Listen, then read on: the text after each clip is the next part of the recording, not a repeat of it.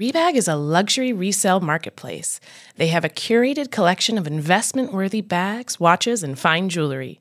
Each piece is carefully vetted and verified by experts. You can buy and sell finds from the world's top brands, including Hermes, Chanel, and Cartier. Head to Rebag.com to get 10% off your first purchase with code REBAG10. That's Rebag.com to get 10% off your first purchase with code REBAG10. This episode is brought to you by ABC. Station 19 is back for its final and hottest season yet. Andy finally becomes captain, and she's going to give it her all to be the best leader the station has ever seen. Will she succeed? Get ready for fiery new romances and high adrenaline rescues. Watch the Station 19 season premiere tonight at a new time, 10, 9 central on ABC and stream on Hulu. Tonight, only on Disney Plus. My name is Taylor. Welcome to the Eras Tour. Experience Taylor Swift's record breaking Eras Tour. Does anyone here know the lyrics? Taylor Swift The Eras Tour, Taylor's version, with four additional acoustic songs. Streaming tonight only on Disney Plus. Welcome to So Bad It's Good with Ryan Bailey, the podcast where we cover all the pop culture we love to hate. From the classic reality TV moments of the past and present to the latest Daily Mail headlines and everything in between. We'll dive into all the infamous and notorious messes you can't stop watching. I'm looking at you, Jax Taylor. I'm your host, Ryan Bailey.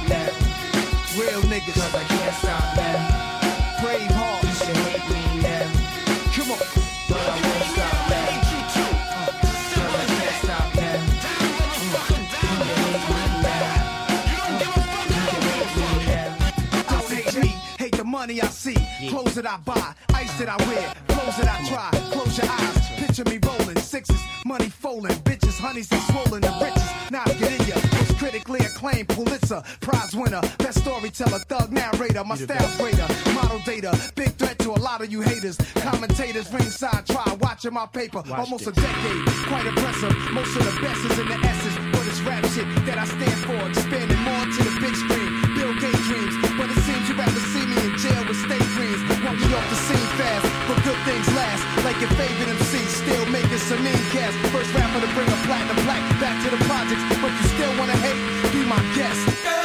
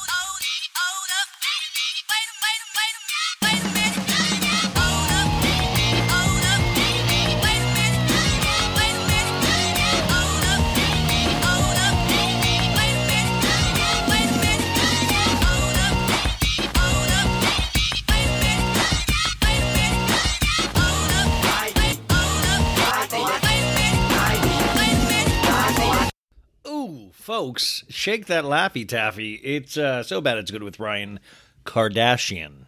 Now, I've removed the the last name Bailey, and my name will now be uh, going forth Ryan Yeah, not even Ryan. Ryan, R Y N E, Ryan Kardashian. This is so bad it's good with Ryan Kardashian. Welcome to Friday, folks. You did it. We started the week off with Monday, and what happens? You, let me explain how a week works.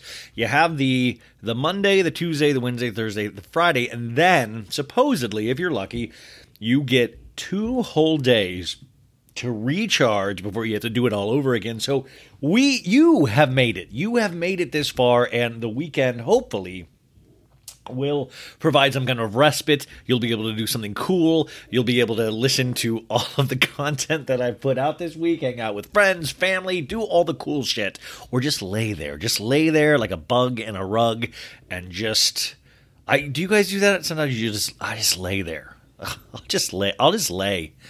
You know, and also this is a really annoying habit that I've had um, my entire life. I I like to I like to fall asleep with the TV on. I like to be ensconced in media all of the time. Like I, will like fall asleep with like books on me or mags. Like I want all like I remotes on me. Which, by the way, I still, if I ever do Shark Tank, my invention is going to be like I always lose the remote, you know? And I have this like fire stick remote and it's black and it blends in with my black sheets because I'm emo. So of course I have black sheets, but and uh I always lose it. Like it's like and I'll lose it in the like I'll lose it immediately. Like I'll be flipping the channels, I'll go to get a sip of water, and then the remote's lost, and I'm just like, you know, where you're like slapping around you trying to feel like the remote. You're like, ah. Oh.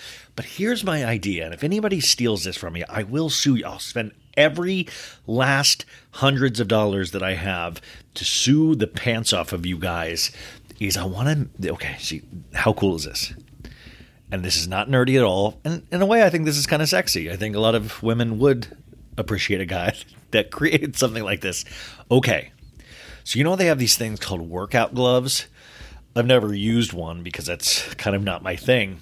But what I was thinking is you do like a workout, like a, a form fitting glove.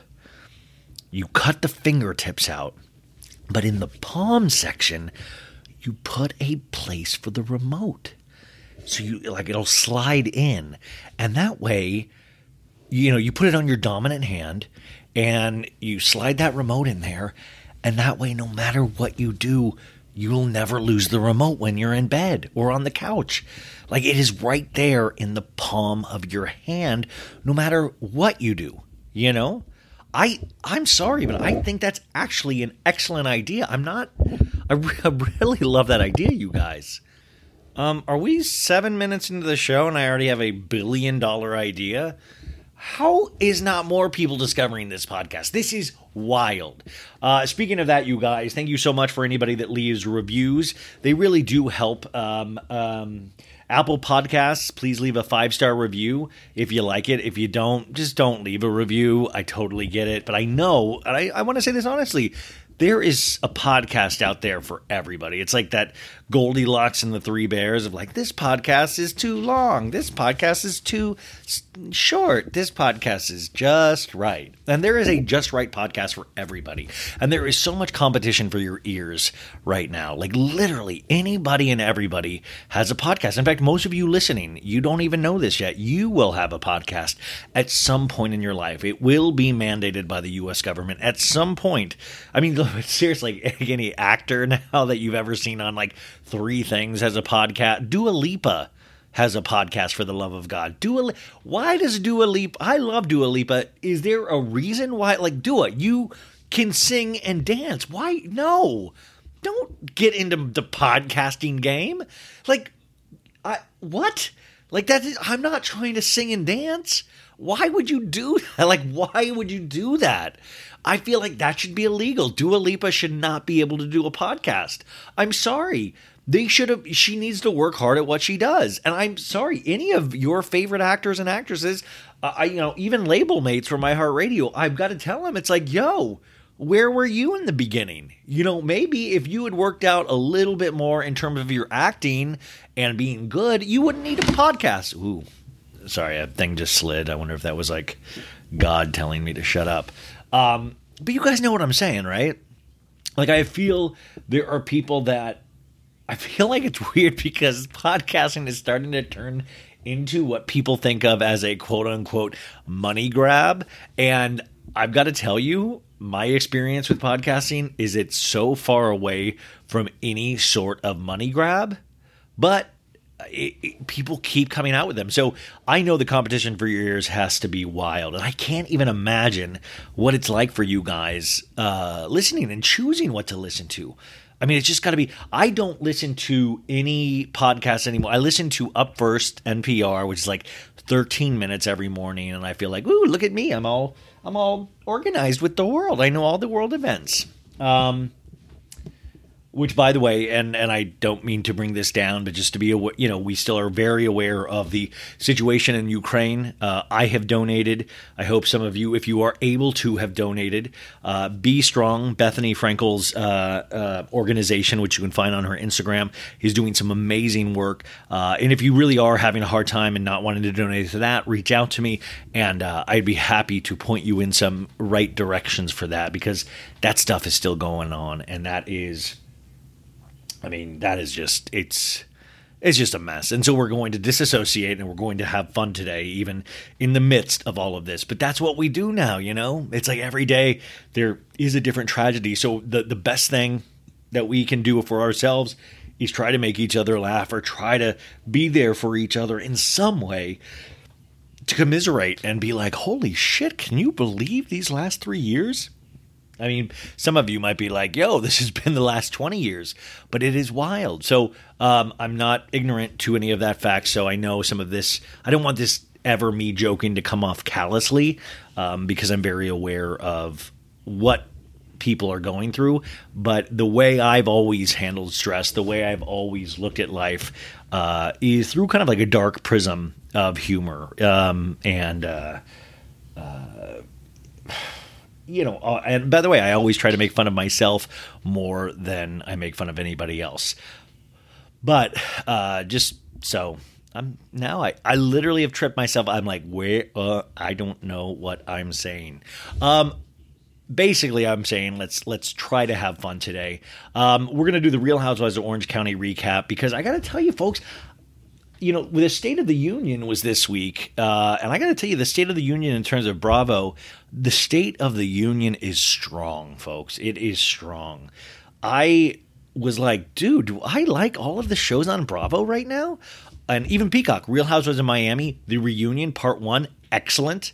You guys, Real Housewives of Miami is there whenever you want to start. Whenever you want to start, it is there, and you're going to have a blast watching it. I guarantee you. Uh, Real Housewives of Salt Lake City, first part of the reunion, great. Not like the best thing in the world, but good. Turns out Heather Gay uh, at one point got busted for a DUI and uh, use of an amphetamine, which I believe she told the cops was Adderall. Now she pled that down to a lesser charge, I believe, and she was sentenced to two days in jail, which then got uh, she was able to do two days of. Um, uh, volunteer work or something like that. So uh, you can read all about that. That has come out this week, but wild. And that was in 2012. Like I said earlier this week, I never understand with the housewives how you know, if you're going to go hard on somebody like Heather goes hard on Lisa Barlow, you better damn well sure there's no skeletons in your closet because those shit. I mean, it's like the fact that that like if I was a housewife, I day one I'd be like, "Yo, here are the worst aspects of my life that has ever happened." Like you know, I'd be like, in third grade, I threw a piece of wood at Danny Cheesum's face, and it like hit him in the lip, and he bled. Like I would go, I would go super specific, so nobody at a reunion would be able to bust out like, "You gotta do, you gotta do, uh, you gotta do," you know. And I just think I don't know. It's like, is there anybody above reproach besides Batman? Batman is the only one that I think is clean as a whistle. That guy is just a helper. But everybody else, we've all got skeletons. I mean, I just wish there was one person and especially in Housewives where you're like, well, this person is awesome and they've not done shit. Like you can't get at them because they've not done anything wrong. But I guess the thing is, even wanting to be on these shows in the first place is kind of like the first thing that these people do that are wrong. Like normal people shouldn't want to be on these shows. It's just, I mean, that's just it. Like no matter your favorite housewife or your least favorite housewife, they're all the same in the fact that they wanted at some point to be on this show. And I think there is such a psychological uh, thing to be studied there of what it, it, it's very akin to growing up wanting to be an actor, but not wanting to be an actor of like I'll take any I'll take a you know a community theater in Boise. Like I'm not that you know but like, people that wanted to be stars. Because housewives want to be stars and I I keep comparing it to and I fell in love with this um, uh, metaphor this example of I, I think housewives now are truly like Saturday Night Live auditions. You know, you have all of these ladies. And by the way, I talked about this a little bit on uh, Dylan Hafer's podcast, mentioned it all on the Betches podcast yesterday. But I keep thinking it, it's very akin to SNL, where these ladies are auditioning now. You know, I always use the example of Jennifer Aydin bought a mansion to make herself more attractive for her interviews in Real Housewives. People are gunning for these spots. Like this is like Saturday Night Live when you hear like every comic actor out there who does impressions is trying to do SNL. And I think that's like if you are a wacky woman, like you, you know, you're trying to be on these shows, which would kind of make Andy Cohen the Lorne Michaels of Bravo. Andy Cohen is the the the the circus master, the ringleader, um, and I just find I don't know. I find the quest for celebrity so interesting. And that's why I like that we not only talk about reality shows and Bravo, but we talk about general pop culture uh, at, at large because it all boils down to a quest for fame, a quest to be known, uh, which also is then in the end of just these people looking for a deep long hug. you know, like these people, the desire to be loved. I mean, we all have that desire, right? We want to be loved we want to be liked in some way. Some people are more so wanting that than others, but it's that, it's that that approval, that wanting to be special. We all want to be special. We all want to be beautiful. And these ladies, this is their chance in some ways. Um, we're just using housewives as the example, but it can be thing in anything. Like we do these in the smallest of circumstances. You know, like you know, I would do a bunch of chores if I wanted to impress my mom when I was a kid, because um, I wanted to be loved. Um, and this is just a very extreme version of that. Um, but it's it's great right now. Real Housewives in New Jersey, I think, is amazing. Like, in fact, it was so good. I was like, do I want to do a recap of this too? I was like, damn, but it takes so long to to take the notes and stuff like that. But I was like, Luis telling Teresa to like, yo, you know, I'm gonna leave if you don't if you don't let me talk. And then he's like telling Margaret, hey, it's the only way she's gonna learn and he's like beat red like the Kool-Aid man. He's like, hey, hey, hey, it's me, Luis, the Kool-Aid man. Like bright red. He was purple last week. He was red this week. Luis is like the rainbow of Bravo at this point. Like, like, like is is Luis like a mood ring? Like, what is happening to his face at all times? He tells Margaret at this scene in Jersey this week, he's like, I'm not, hey, I'm not intimidated by you. I'm not intimidated by anything anymore. And that really kind of reeks of like a supervillain. You know, like where the more Luis speaks, you're like, oh shit, this guy is bad news. Like he's, you know, he's like, I'm very proud of what I did with the Warrior Workshop. I got a tattoo on my chest to celebrate it. And he shows the tattoo. And I'm like, yo, dude, like, please stop talking. This is not making your case any better. And he's like, I was with a bad woman. And I was there because I wanted to say, I'm sorry. I'm sorry that I'm not able to marry you. And all the ladies a talking head point out the fact that yo on your your video you're asking her to marry like can i come home and live with you? Can i come back home and live with you? My heart is sorry. And it's this this quality i don't it's not a quality but it's this thing we do now in in life where you have video evidence and people like that's not what you're seeing. Like we gaslight things with even evidence now. Like people will boldface lie of like, here's a video of Luis asking his lady to marry him one day. If he goes, if that is okay with you, and then he's telling them in the scene, he's like, what I'm saying there is, I'm sorry, I will never be able to marry her because she's a bad, she, she's a bad woman. Like, I'm like, yo, dude, if you're able to lie about like actual things that we see with our own eyes, like we're getting to a point where nothing is real. Like, you know what I'm saying? Where like at some point he'd be like, you know, I'll be like, somebody would be like, Luis, come here. He's like, my name's not Luis. We've been calling you Luis all season. I'm not aware of that. I, I've never, I, I don't answer to the name of Luis. I'm not sure where you got that. Well, we've been saying it all season. No, no, no, no, no.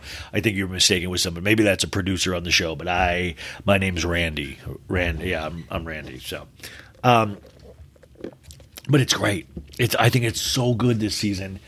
And Jennifer Aydin, what a little pit bull. The thing is, though, she is just willing to attack at a moment's notice. Now, Bill Aydin, who eh, you know was real cheated on her, he just kind of dips out like when these arguments happen because kind of all started a lot of this based on what has happened between him and Jennifer, and he just kind of like we just see him lurking in the background or like going upstairs the back way, trying to hide from the cameras, which is very smart because at the end of the day, Bill does have a real career, but and also we are all fallible. We all make insane mistakes, like every day. These horrible, horrible lapses of judgment, moral failures. And Bill, Bill just the thing is, most of us don't have a reality show to call us out on those behaviors. In fact, that would be an amazing show of like it's kind of like, uh, hey, I caught my husband cheating. Will you send a camera crew down to our house? I want to confront him. And so, like, it, it just feels like maybe maybe the world would be a lot better of a place if we did just publicly humiliate and shame people to because you can tell Bill is Bill has been celebrated for the last couple of seasons. Where like I was even like wow, I, I, you know, I'm not a gay man, but I was like, I think Bill's attract. Bill's Bill's getting better looking, isn't he? Bill's getting a he's better looking guy. Which, by the way, falls into what the other thing that we do. Do you guys mind if I just? I'm just rambling, but do you mind if we do that? Are you guys have anywhere to go? I'm just gonna talk. I'm just I'm enjoying talking to you guys. I, I was gonna rush right into it, but if you mind, I hope you don't mind. If you do, uh, I'll try to put a timestamp where the OC things thing starts. But the other thing we do is we always sexualize uh, anybody that we like now. Like anybody, like I was talking about that earlier on Monday with Lex Nico uh, about like you know Zelensky in Ukraine, where you know doing amazing things. What a hero has survived all of these assassination attempts. And then you see on Twitter, you're like, God, I'd do anything to fuck Zelensky. Oh my God, what a hot piece of ass. And I was like, wait a sec. Wait, just because we like somebody, we immediately sexualize them. Like it is, it is kind of hysterical. It is something very of now, and you see it a lot with house husbands. You see, like, and also men, we they don't. Women expect so little of us, and with with reason that when like when Mauricio gives Kyle like a smile or like a "you look pretty," they're like "man of the year" right there. My God, he's hot. That is a man. That is a man and a half. I mean, shit. We started liking PK last season in Beverly Hills. We're like, does PK make sense? Oh, by the way, if you do a side by side comparison of PK's face, and this is my theory on that, you know how I told you guys a couple months ago that they are filming a PK reality series like The Apprentice over in London, but it's with real estate, which is hysterical because they call him like a real estate tycoon, and he's just not like he's not at all. But TV's wild that way. Um, but you can tell they're trying to make him I wouldn't say better looking, but I would say more palatable looking. If you look at all of his Instagram photos, how you know, like the, he's done just these slight adjustments to his face, which I believe he did to be more TV ready. I don't think it's to be on the reality show Beverly Hills. I think it's so he can do this to actually be TV ready.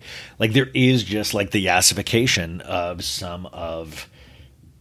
It's like almost we expect our people on TV to be a certain look, a certain way.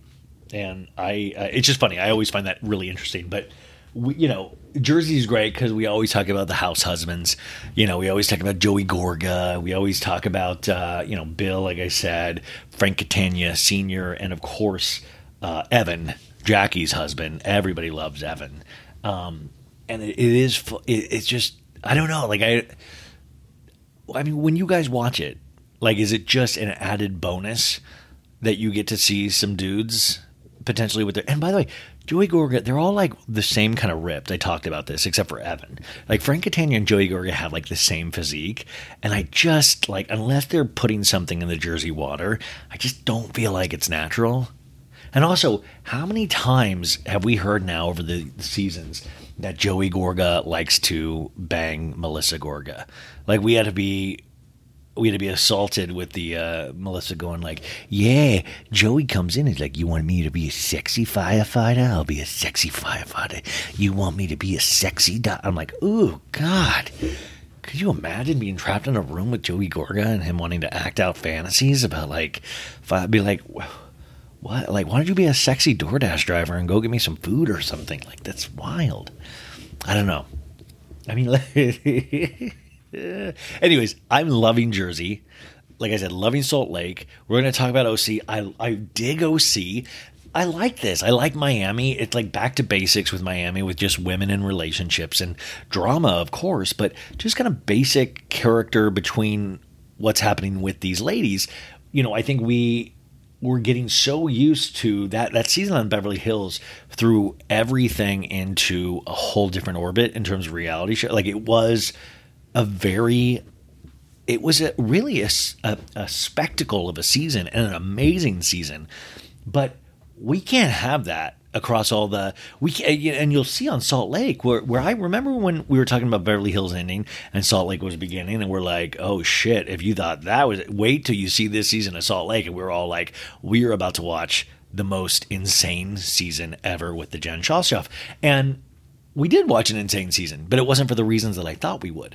I mean, there was that one episode where, yeah, like the Homeland Security, we all it was like a gripping episode, but it never kind of fulfilled on any of its promises. We still don't know really anything about Jen Shah's case. I mean, we've studied it all, you know, off the show, so we know a lot about it. Uh, but in terms of the show, the show didn't really give us any information. I mean, think about it. The show never gave us really, you know, any kind of factual information about Mary Cosby's church. Of course, we had the one gentleman, but we never, that was crowd, like, you know, shrouded in secrecy. I think that gets brought up more at the next reunion this weekend. But we, we never got fulfilled on what we thought was going to happen. And I think that Beverly Hills season, we'll see what happens this season, but you can't keep up that pace. You you you just can't. I am beyond curious about what they do in this next season um, of Beverly Hills. No, will really determine, I believe, the future of that specific franchise. What everyone is.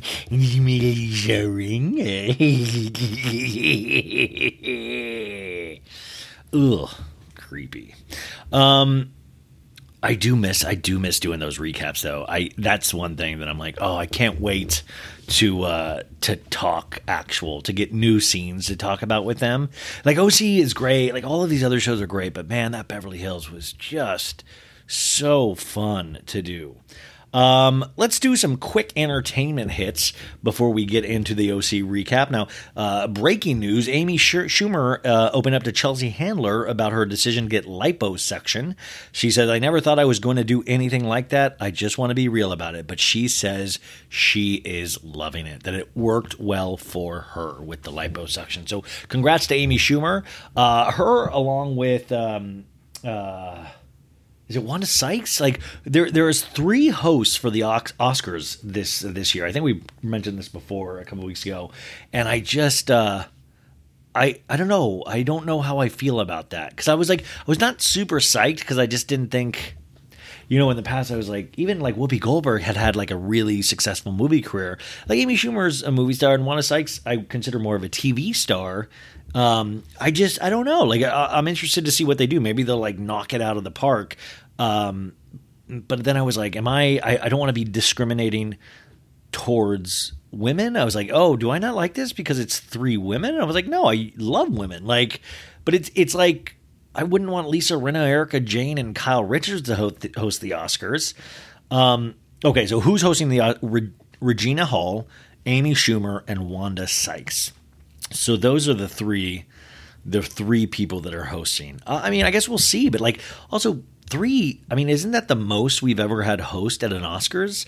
I mean we had the the one year with steve martin and uh, alec baldwin i believe. We had one year that we had one, oh my god do you guys remember when they had james franco and uh, uh, what's her name? The princess bride uh, not, uh, not the princess bride the, the princess diaries uh, that we all had made fun of because of all her speeches that one. God am i why am i blinking on the easiest things Okay, wait, wait, wait. We're getting it. We're getting it. Anne Hathaway. God, Ryan.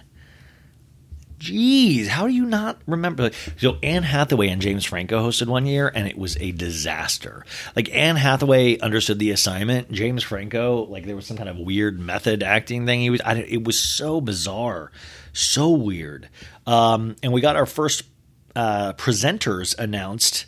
Uh, and this is great. Our first presenters to sign on are Kevin Costner from the movie Yellowstone. No, from the very successful TV series Yellowstone, which, by the way, I was saying I finished season three. There's one more season, and I don't want to pay for it. So we found out the good news this week that Peacock, uh, same uh, streaming service that's doing Real Housewives of Miami is going to air season four starting March 28th, you guys. So mark that in your calendars if you're looking for season four of Yellowstone and have not seen it yet. Uh, we also have Lady Gaga signing on to present, Rosie Perez, Chris Rock, Chris Rock, and Zoe Kravitz. Now, Zoe Kravitz, uh, she is, let's just say, she's Catwoman in the new The Batman movie. And I saw The Batman and I'm going to see it again, and I'll probably see it again. I'll probably. You guys don't even know. I think I've spoken about this so many times, but I am a Batman fanatic, and I I just am like I am a freak for Batman. I used to go to Comic Con.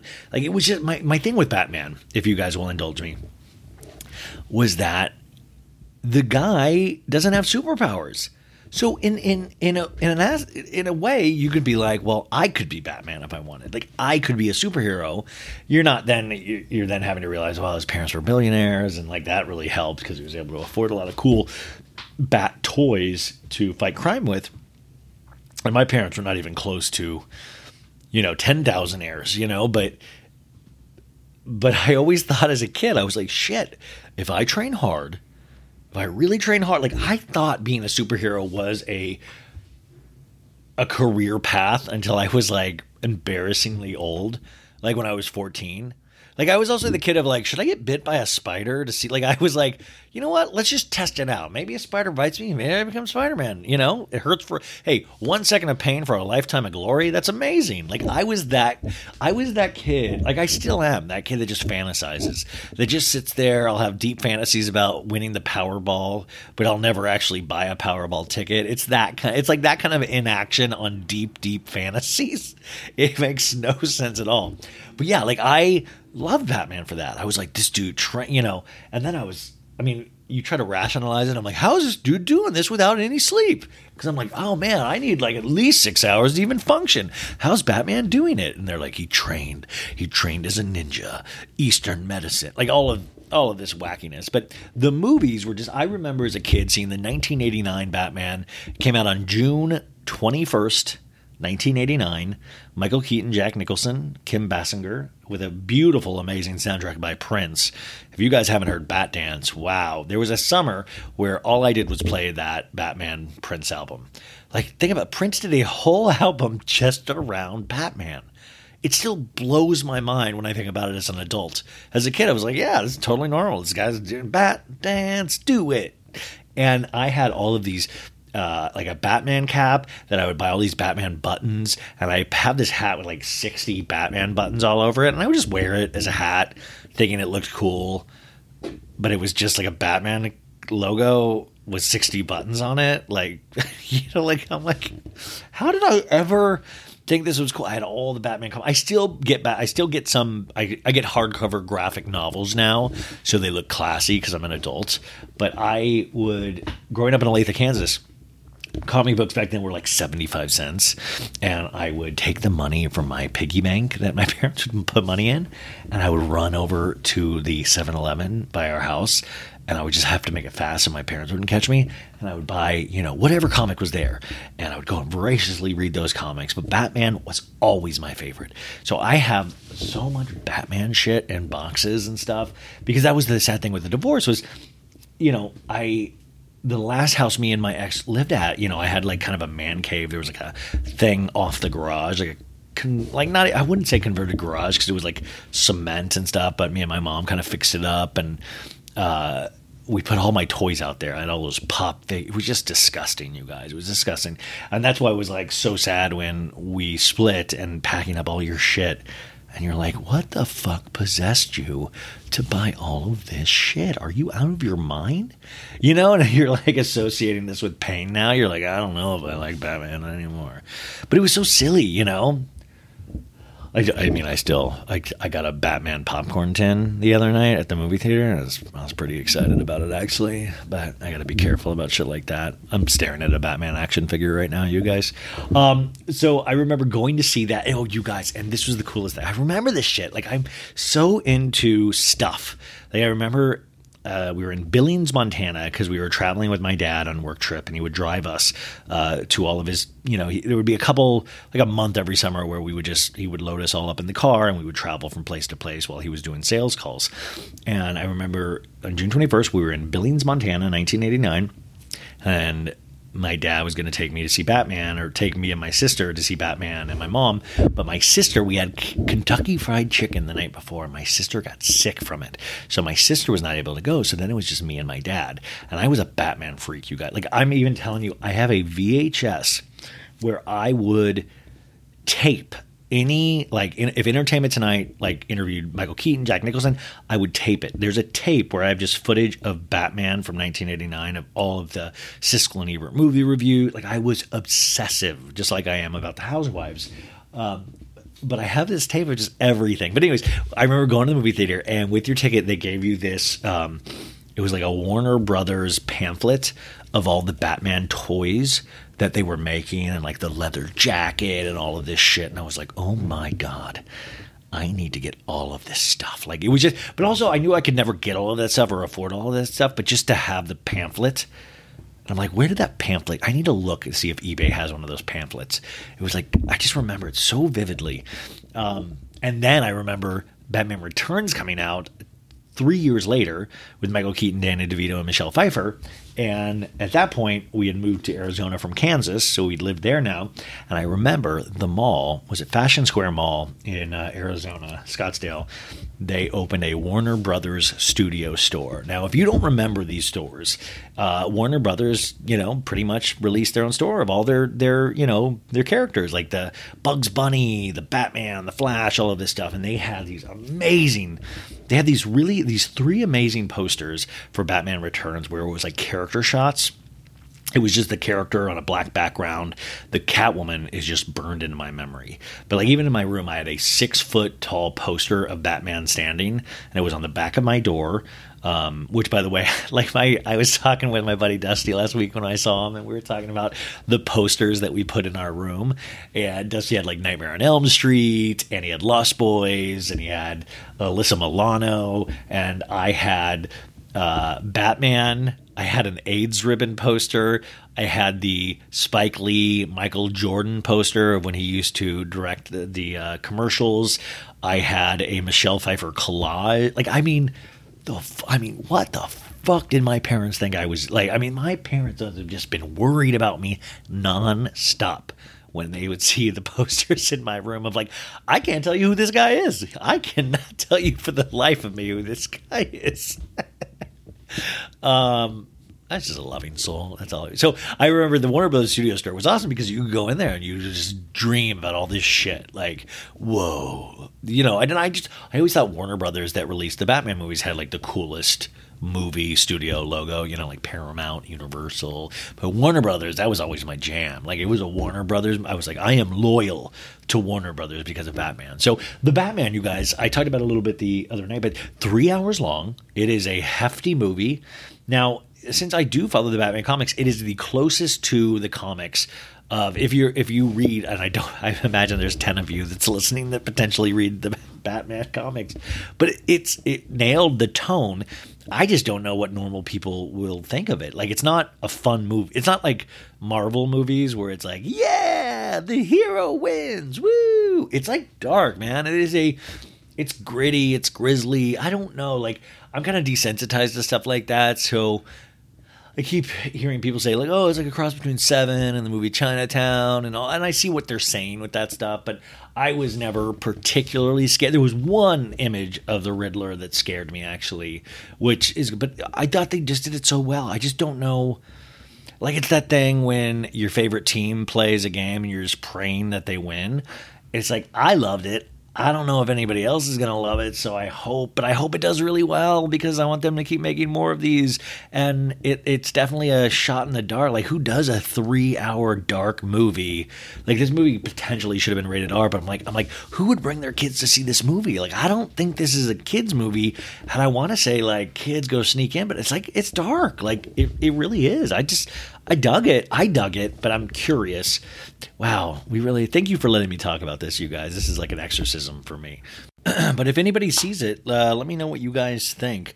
Uh, other news Christine Quinn from Selling Sunset, she let us know via her Instagram stories that her home was targeted by a home invasion last night, which is very scary. She uh, and she has like 4K cameras everywhere, so it's two gentlemen, but they had like quadruple pane glass, so they heard a lot of banging, and the glass just never broke. But my God, that is scary man, I always have nightmares about burglars. Is that what we burglars? Do we call them home invaders? But anyways, that's scary, and it seems like that is so the norm now in in Los Angeles. I mean, we're going to deal with that on the next season of Beverly Hills. Uh, Dorit, uh, Dorit's home invasion, I hear, is going to be a big storyline this next season. Uh, have you been following this case, the Sherri Papini case?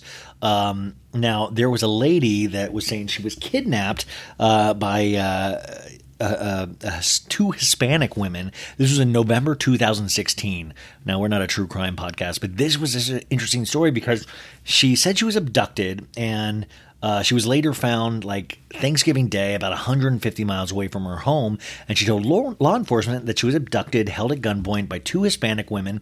They even did like sketches of this, and like people were on the search. Her cell phone had been dropped from like like 10 miles from where she was found, and it, they were always like suspect like she had kids and a husband. There's always some like kind of question on what happened, but they were able this past week to match DNA um, taken from uh, mysterious t- DNA taken from uh, her clothing, and they matched it with the father of her ex boyfriend. And it turns out she was holed up with her ex boyfriend. Uh, during this time and went missing. Uh, we don't know the motive or anything, but also she made it look like she broke her own nose and shaved off her head when she was dropped off. And uh, so she is going to go to jail for this. This is 2022, but it is wild. I mean, this is what I talk about. You know, have you seen the movie Gone Girl or just, you know, human behavior is just wild. Like, what is the story there? And you don't you always think about like, okay, what are the things that could get me to that spot? Like, do you ever wonder about okay, okay, like that sounds insane, right? But like, if we make thirty different wrong moves, could we ever get to that get to that space? You know, like what would cause you to do that? Life is so crazy. Oh, speaking of that, I was reading. Do you guys follow Humans of New York on Instagram? They had this amazing story yesterday, and it was told over 13 slides.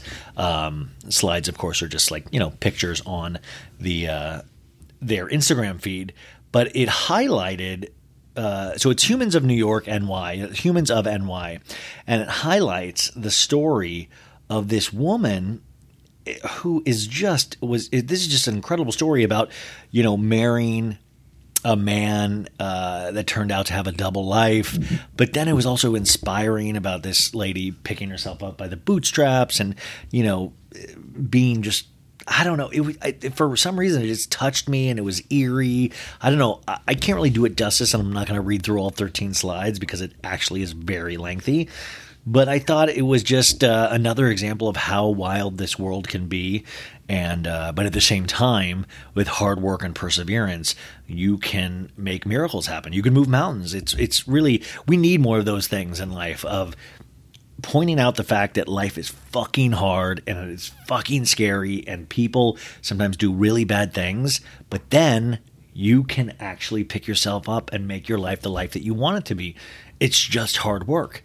But I love that. I love when, you know, it's not just wine and roses. They point out the difficulties of life too. I think that is so important. Um, of course, now I somebody on Twitter said, You gotta chill out with the Kanye stuff. And first off, ma'am, this is my podcast. I'll kind of do what I want, and I hate to be rude, but it's just like you're wasting your time. If I'm interested in a story, that's it. I'm very fascinated with the Kanye and Kim story because that is pop culture. Love it or hate it. And I'm going to have strong opinions. I've been with a Kanye West fan from day one. Like, honestly, I keep talking about that. This documentary called Genius that I keep talking about by these two gentlemen, Cody and Chike uh, is just a um, Coodie, sorry, Coodie and Chike is just amazing. Like it, the third part is is wild. There's three parts of this guy. Uh, each each part is an hour and a half, and I think each part is fascinating in its own way. And the third documentary, like these guys had access to Kanye from day one, and you get to see the progression, and then you get to see like kind of Kanye go off and be famous, and and these guys get kind of pushed to the outside. And Coodie, one of the documentarians, starts documenting his own life and having a daughter, and it's like really beautiful. Like I, it was another thing that was kind of in, inspirational is that Kanye is undoubtedly a genius, even though he annoys the fuck out of me for calling himself a genius. But also, I, I like I said, you got to always wonder, like, at what point is it not helping people? There's so much negativity. Now, I got a lot of messages. Are you going to speak about the the music video he just released for his song "Easy," which was claymation? And it, uh, it was burying Pete Davidson alive. Uh, flowers are going out of his head. We know it's Pete Davidson because he uh, he has dark circles under his eyes and just looks like Pete. It's just really stupid. And, you know, most people thought it was as frightening as I did. Um, but uh, one, one lady wrote me and said, well, you know, am I the only one that doesn't, you know, this is kind of like tongue in cheek. This is kind of like celebrity death match with the claymation. And I totally get that comment. But unfortunately, we have to look at patterns of behavior, whether it be the housewives or celebrities or even the people in your own life. This is a pattern of behavior. Kanye didn't get what he wants. He did the same thing with Amber Rose. Remember when he dated her before Kim? And remember, Amber Rose was with um, uh, Black and Yellow, Black and Yellow. What is that? Uh, 2 Chainz, 2 Chainz. Um, it's a beautiful name. And Kanye went after 2 Chainz, making fun of how skinny he was, making fun of like you know, just that's what Kanye does. But the pattern of behavior is kind of scary because when you get a man that is now worth that much money and is obsessed with power, as one of his uh, best rap songs talks about, you just never know, right? Um, I was watching something DL Hughley, uh, the comedian, said that made so much sense, and I've been kind of saying a similar thing of like why are we all just normalizing this? We're just we're kind of laughing at this because it's Kim Kardashian and the Kardashians kind of at heart suck for a lot of reasons, a myriad of reasons, and they've changed the culture in sometimes a very negative way. Like I don't care if Kim now is discovering all of these. You know, I, I like Kim. I like the path Kim's life's going on. Except you know, she recently made her Maybach her private plane, all that. She wrapped them the same color, and I'm like, okay you're you're you're just as bad as a Russian oligarch. Um, but at the same time, we we laugh at this shit. Like we almost like like. But I feel like we have this tendency to do that with a lot of women. Don't you guys feel that? Where it's always like we're more understanding of the men. We're more understanding. Well, you know, he's going through a lot. He lost his mom. He lost his mom. He lost his mom 12 years ago, and his mom seemed like an amazing, loving lady that really was one of Kanye's rocks but that's no excuse. And you say mental mental illness, mental all of that stuff. And by the way, the third part of the documentary really kind of shows a couple of those moments. And then i thought it was so classy that the documentarians had never seen anything like that before so they stopped filming because they just didn't think it was right to keep filming kanye ranting. Which whenever i hear kanye rant whether it's makes sense or doesn't i just get exhausted. It's the same thing with russell brand for me. I mean it's the same thing with me. Look at me i'm babbling. I mean you guys must be rolling your eyes at certain points don't roll your eyes right now, you guys. Um, but we have this insane tendency to not believe women, to blame women. And I'm a dude, and I even notice this. Like this, I don't. It's another way where it's like just men have this insane power, and I, you know, I just I don't know. It's like I've heard people make the wildest excuses for Kanye, like the wildest. And it's just because he makes good music or has made good music in the past or something. And it's like he keeps talking about helping humanity, and it's like when are you gonna do? When are you gonna start doing that? Then then start helping humanity because what you're doing is just putting so much negativity out there because of what? Because of Kim Kardashian? You're literally dating a Kim Kardashian lookalike, which you're dressing and running around town with, was just so embarrassing on so many levels. Also, where like where the fuck is God in all of this? You have a religious awakening and then you get to pick and choose when you believe in God and when you choose to obey his commandments. You know, for all those people that you might have brought towards religion or believing in a higher power, what are you doing for them right now? Are you showing that it's like, well, you know, I only believe it until until something bad happens in my life and then I'm to really hurt Pete Davidson. Pete Davidson, of course, in uh, it must be retaliation. Uh, a story got pushed yesterday that he has signed up for a uh Jeff Bezos space flight. on his uh, his space thing he's doing. Remember, he went. Uh, they're doing. They're trying to make it like travel into space. People can pay to do this, and Pete Davidson has now signed up for one of these trips, which I thought would be like, of course, you want to get the fu- as far out of this fucking place as possible. Because by the way, Kanye, you might be like, oh, he's crazy, he's wild, and all that shit, but like, I don't think. I mean, like, literally, this is me making excuses. I would hope he would never do anything, but you never know what an obsessed fan will do for Kanye. He's told people to shout Pete Davidson down in the streets. Can you imagine how scary that fucking might be? Is it really worth like you're like, well, he's a star. He's he's on SNL. He's on the you know like fuck that. Like you think it's worth being on SNL if you're screamed down every day and people threaten to beat you up because you're with Kim Kardashian? At some point, that can't be worth it. I was reading an article about Billie Eilish and Billie Eilish got so famous on that first album, and it was before she made any money, and she couldn't afford security. And she had like people showing up to her house. In fact, one guy she had to get a actual restraining order because it got scary. She was still living at her parents' house in Los Feliz, I believe. Los Feliz, I believe. Uh, and they they show that in the the um, the Apple TV documentary. Uh, I think it's called "The World's a Little Blurry" right now. That came out a year and a half ago. I don't know. Time means nothing. But you see that she's still living with her at her parents' small house, you know, they all grew up in. And I'm like, imagine that. Imagine the world knowing you. Imagine how many people, most people, 98, 99% of people are amazing. And there's 1% that are just not right yet, you know, like they just need help and they're obsessed with you. Remember, we come from a culture that a man shot John Lennon dead in New York, coming out of his apartment building with a copy of J.D. Salinger's Catcher in the Rye in his possession. Like people do crazy, crazy things in this world.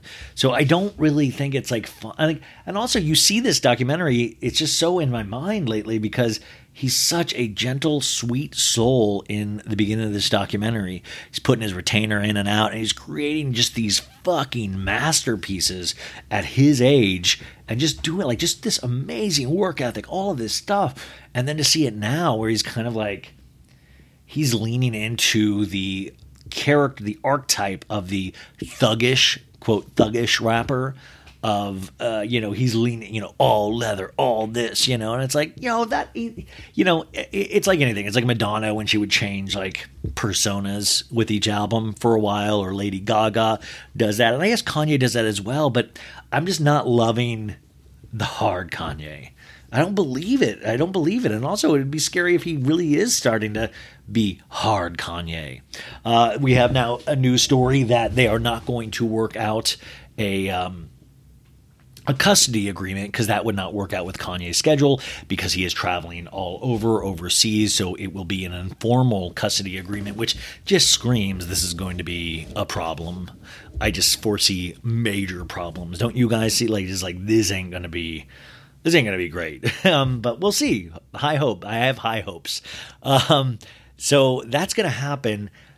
Uh, but once again, he's complaining about being a father. And in this uh, news release, it said, um, you know, they've been able to do this successfully so far. Whenever he's expressed interest to see the kids, he's been able to have them. He took North to the Super Bowl. He was able to take some kids to his basketball game. And that's great. But I want to point out to people remember when Kanye wasn't thought he wasn't told where Chi's birthday party was and he had to reach out to Tristan Thompson and Travis Scott who finally told him where it was, but he went on Instagram saying he was being kept from his kids, all of this stuff. So it's like any bump in the road, you know, Kanye is going to come screaming to us, the public. He's going to make it our business. He's going to make it our issue.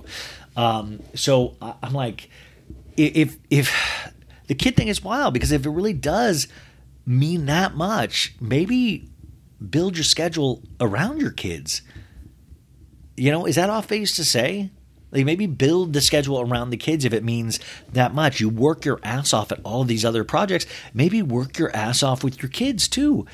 So you don't have to scream about this. Now, this is only the information that I've been given. Maybe I am off base. Maybe I'm not getting the correct information. But this is what it reads like. It reads like he also likes to have something to complain about.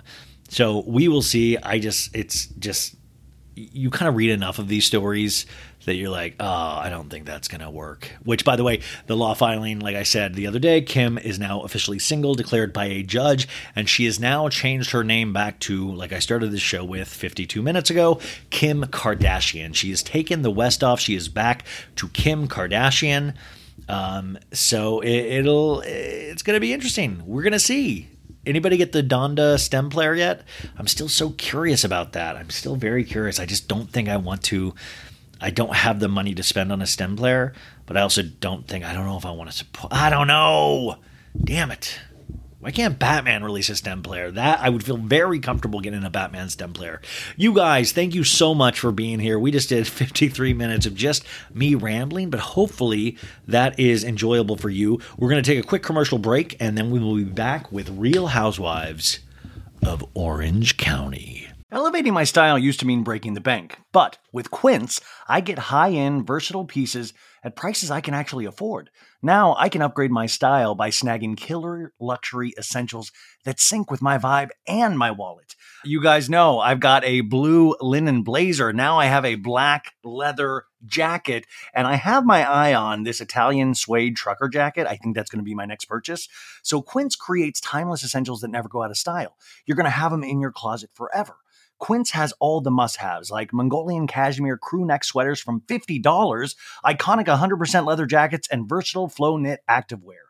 With all Quince items, everything is priced 50 to 80% less than similar brands. By partnering directly with top factories, Quince cuts out the cost of the middleman and passes that savings on to us.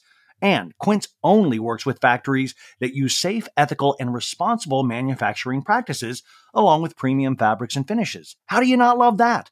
So indulge in affordable luxury. Go to quince.com slash so bad for free shipping and 365 day returns on your order. That's Q-U-I-N-C-E dot com slash so bad to get free shipping and 365 day returns. Quince.com slash so bad. If you're a wine lover like me, I'm going to let you in on a little secret. I found the most personalized wine club that has amazing wines and exclusive perks. It's called First Leaf. As a First Leaf member, I get to discover new wines I'm guaranteed to enjoy. That's because First Leaf gets to know your unique preferences. To start, all you had to do is answer a few quick questions on their website about what flavors that I like, how often I drink wine, and if I prefer red, white, or rosé, or a combination. Now, based on my answers, First Leaf curated an amazing selection of wines just for me. And when I rate those wines, my wine selection gets even more tailored. You guys, I have to tell you, I got a free shipment with them, but I kept my membership going because I liked it so much. I swear to God, I got this great Sangiovese. I got a Malbec. Uh, I did get a rosé as well because I have a combination and I am loving it. Best of all, I get to choose when I want my box delivered and how often I get new assortments of wine. Being part of the First Leaf Wine Club also has its perks. As a member, I get access to their incredibly helpful wine concierge. Plus, I get member exclusive pricing on every order, so you can continue to order the ones that you love. So, join the club today with me and discover new wines you'll love with First Leaf go to tryfirstleaf.com slash so good to get your first box. That's T-R-Y-F-I-R-S-T-L-E-A-F dot com slash so good. Tryfirstleaf.com slash so good. Folks, here is the part of the show that I love every week when we get to talk about our advertisers. And we have two great ones sponsoring So Bad It's Good this week. The first one is a company that is new to us called Smart and Sass. That's right, folks, Smart and Sass. Now, we all know adulting is bullshit. I think I've managed to put that in every episode in some sort of way. Uh, it's an onslaught of what the F's at least 20 times a day. But sometimes, you know, we just need a break from the day to day drab. Maybe a couple of cuss words, maybe me, your favorite podcast, a middle finger or two, a few great laughs, whatever it takes to put adulting in a timeout. Now, you need smart ass and sass the subscription box that will say everything you want to say so your mouth doesn't have to. Um, this is actually great because this got sent to me, you guys, and I didn't know this was an advertiser. And so they sent me this amazing box of goodies. Like there was like a stapler and all this like fun stuff. And I was like, I didn't even question it. I was just like, sweet, somebody sent me an amazing box. And I didn't even look into it. I was just like, sweet. But it turns out that is smart ass and sass. And it brought so much brightness to my day. And I'm excited because I now get to tell you that's what it was. And you guys can have the same excitement that I did with a box of goodies showing up to your house. Um, Smartass and Sass items are curated and personally tested by the SNS team, a group of really mouthy mofos who want you to get a good laugh in your day. Man, I feel like I should be working for the SNS team. SNS partners with some of the best small businesses to bring, they partner with the best small businesses to bring you trendy and snarky items each month. Now, snarky, I feel like I love the word snarky. I think it gets a bad rap because most snarky people are good-hearted people. So feel free to be let, let your snark flag fly free because snarky is where it's at. And I did love the snarky items in this box set. Um, uh, what I was thinking too is that even if this box set isn't for you, like this monthly subscription service, it could be for a friend, it could be for your daughter. It, I mean, it actually really is cool. Just try it out for one month. Each big box contains one SNS designed T-shirt, and it has between seven to nine unique items, and it's valued at over ninety dollars. That is. Well, that's a lot of money. So subscribe at www.smartassandsass.com. That's S M A R T A S S A N D sass.com and use code so bad for 10% off your first subscription order. Uh, and also follow smartass and sass on social media for your daily dose of attitude Oh, hell yeah. The early 2000s was a breeding ground for bad reality competition series. From shows like Kid Nation, CBS weird Lord of the Flies style social experiment that took 40 kids to live by themselves in a ghost town, to The Swan, a horrifying concept where women spent months undergoing a physical transformation and then were made to compete in a beauty pageant. On each episode of Wondery's podcast, The Big Flop, comedians join host Misha Brown to chronicle one of the biggest pop culture fails of all time and try to answer the age old question who thought this was a good idea? Recently, The Big Flop looked at The Swan, a competition show between women who were hoping to transform their physical appearance. The problem? The women were isolated for weeks, berated, operated on, and then were ranked by a panel of judges.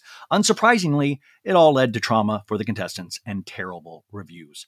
Follow the Big Flop on the Wondery app or wherever you get your podcasts. You can listen early and ad free by joining Wondery Plus. Um, our second product today, our second advertiser today, you guys, they are old friends of the pod, our, co- our friends over at Ana Luisa. Now, let us give it up for Ana Luisa Jewelry. Um, they're the real deal, you guys. I am so excited about this one because when I told people that I know that Ana Luisa was, uh, you know, they were they were sponsoring the pod, people actually know knew already what Ana Luisa uh, was, and that I was like, oh, oh, well, yeah, well, you know, they're advertising on the pod. so, Ana Luisa jewelry is made for you and the planet in mind. They are 100% carbon and water neutral, but also really, really pretty, if you ask me. And you know, your boy is a jewelry expert, not a fashion expert, but I really I know my way around jewels.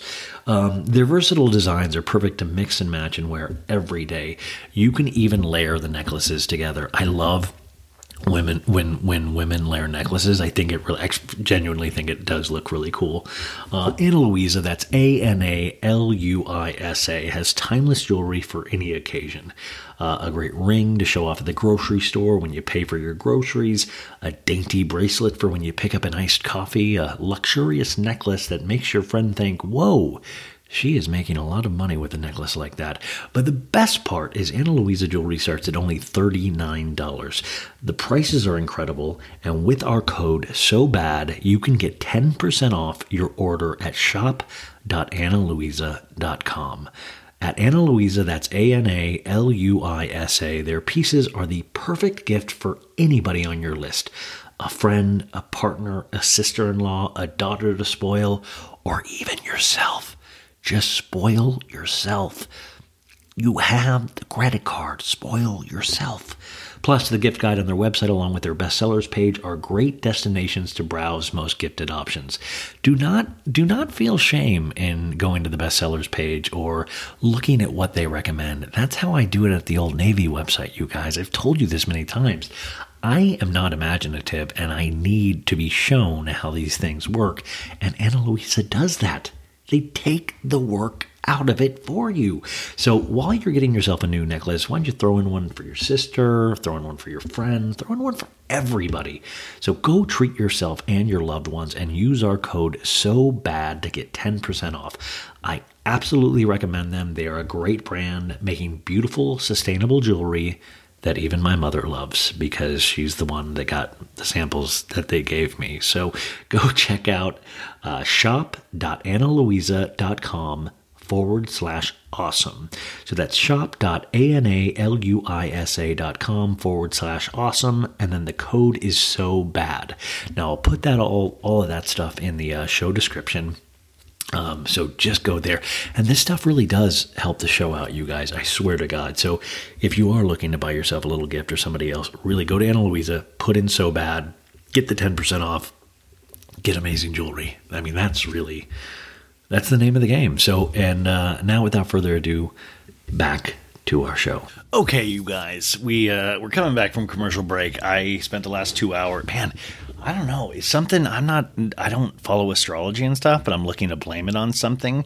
Is I mean, I just had like three or four calls slash interactions where everybody is going through it right now.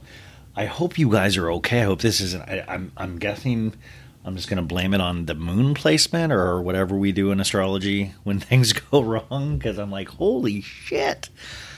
Whew, I don't, I got to just lock myself inside and stop answering my phone or just even, ugh, ugh. Anyways, okay. Let's do this. Real Housewives of Orange County. Now, this is season 16, episode 11. It's called Wined, Dined, and Ryne'd. R Y N E D.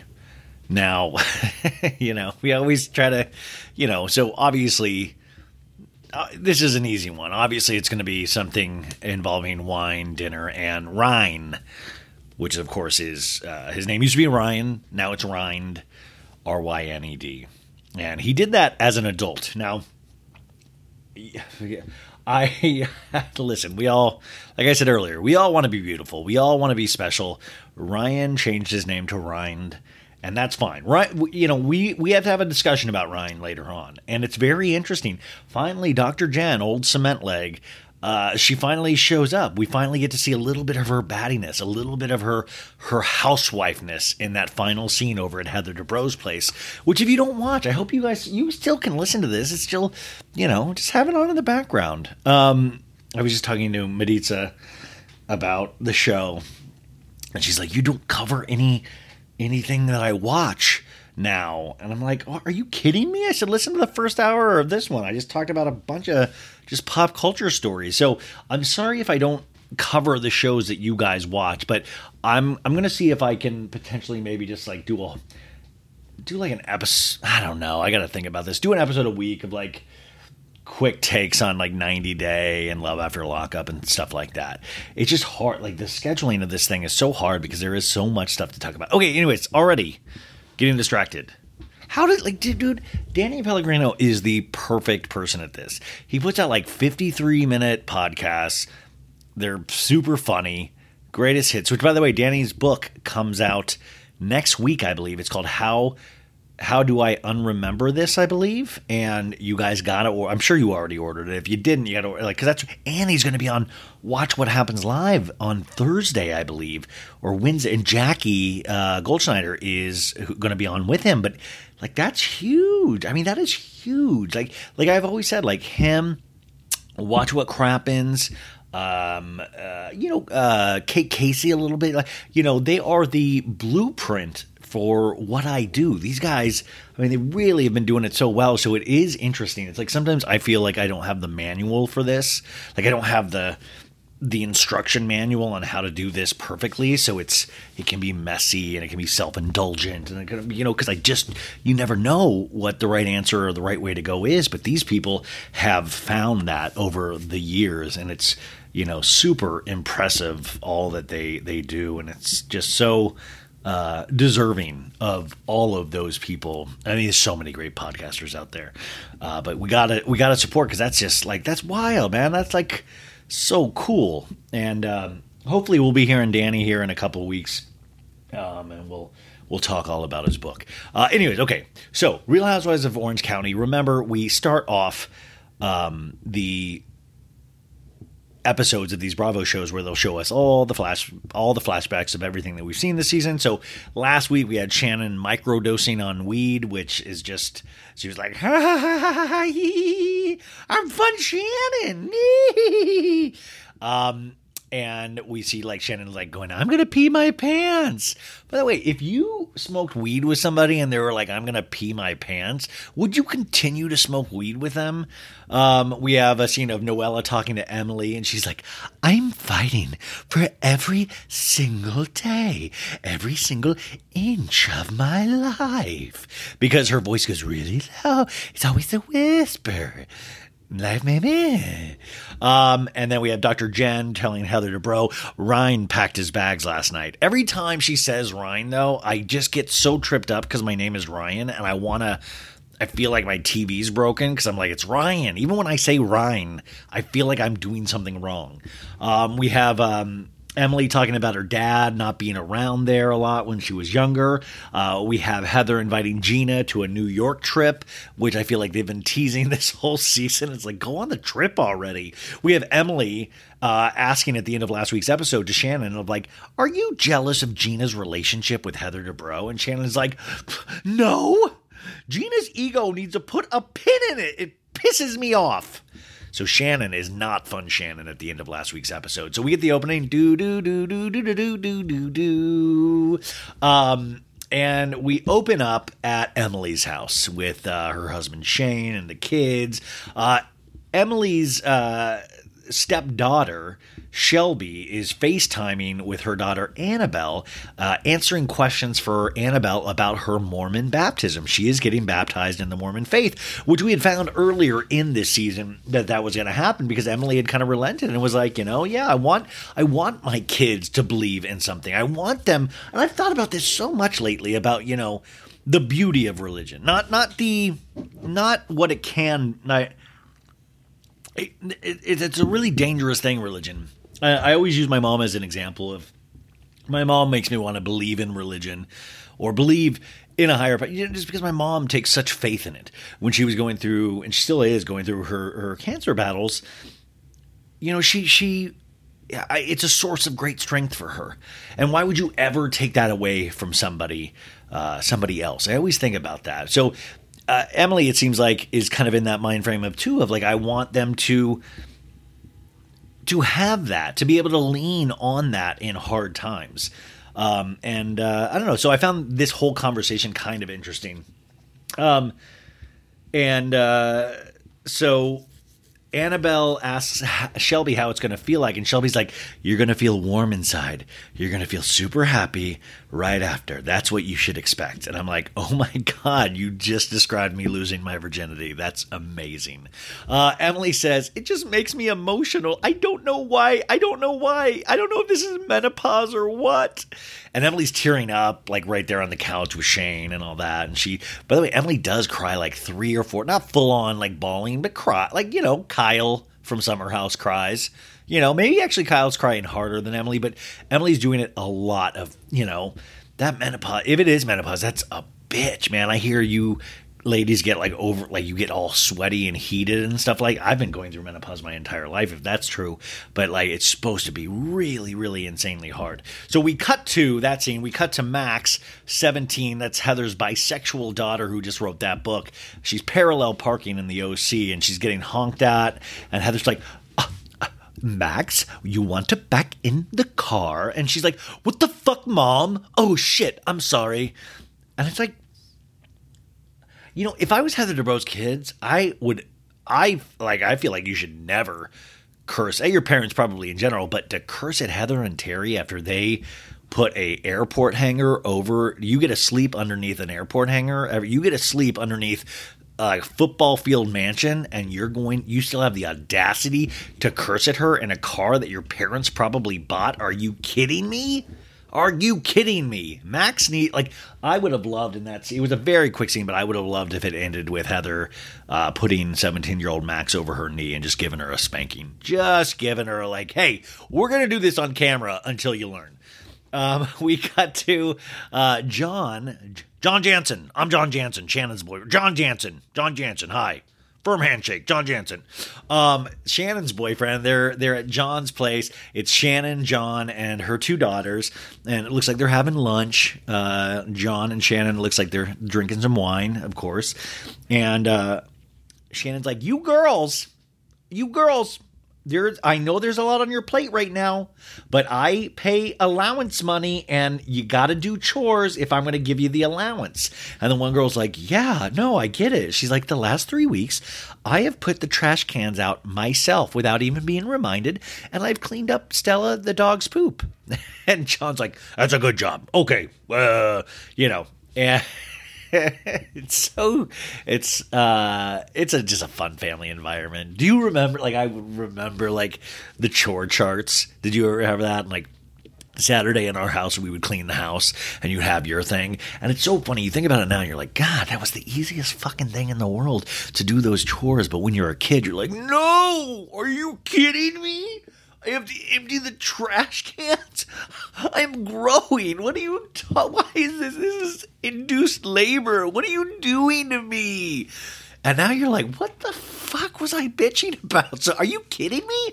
I just had to empty like six trash cans. Like, and I got like five dollars for. Are you kidding me? I'd kill to do that. I do it for free right now. Um.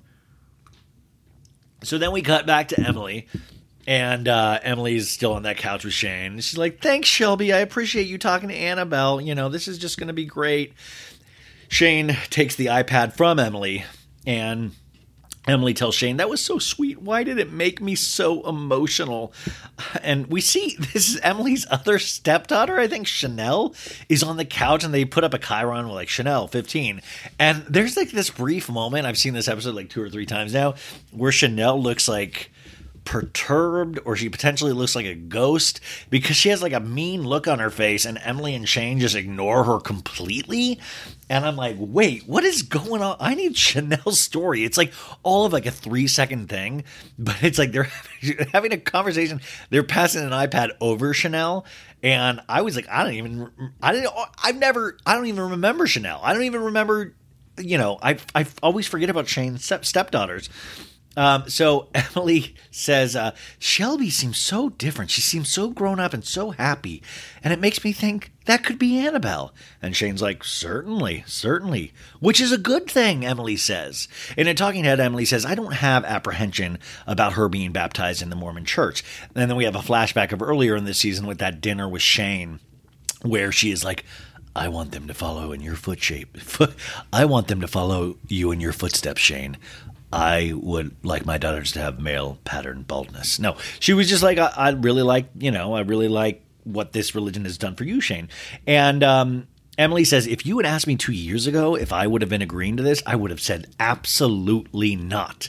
Uh, we go back to that scene. She's like, I don't know why I get so emotional, Shane. Just I want better for my children than I have, than I had. And he goes, they have that. And she goes, "My dad, he wasn't around. He left, you know, and you you follow your kids around everywhere." In a talking head, she reminds us again, "My parents divorced when I was 6, and my dad wasn't around very often. I don't know if it had to do with my mom, um, if he if she alienated him from us, which is a very interesting topic. I don't know if there is a foundation of a father daughter relationship. And when I do see him, I think he's the coolest guy ever. I wish I had had my dad around me my whole life now. And Shane goes, Well, we wish a lot of things, but. And then Emily goes, You're a good man. You're a good man, Shane.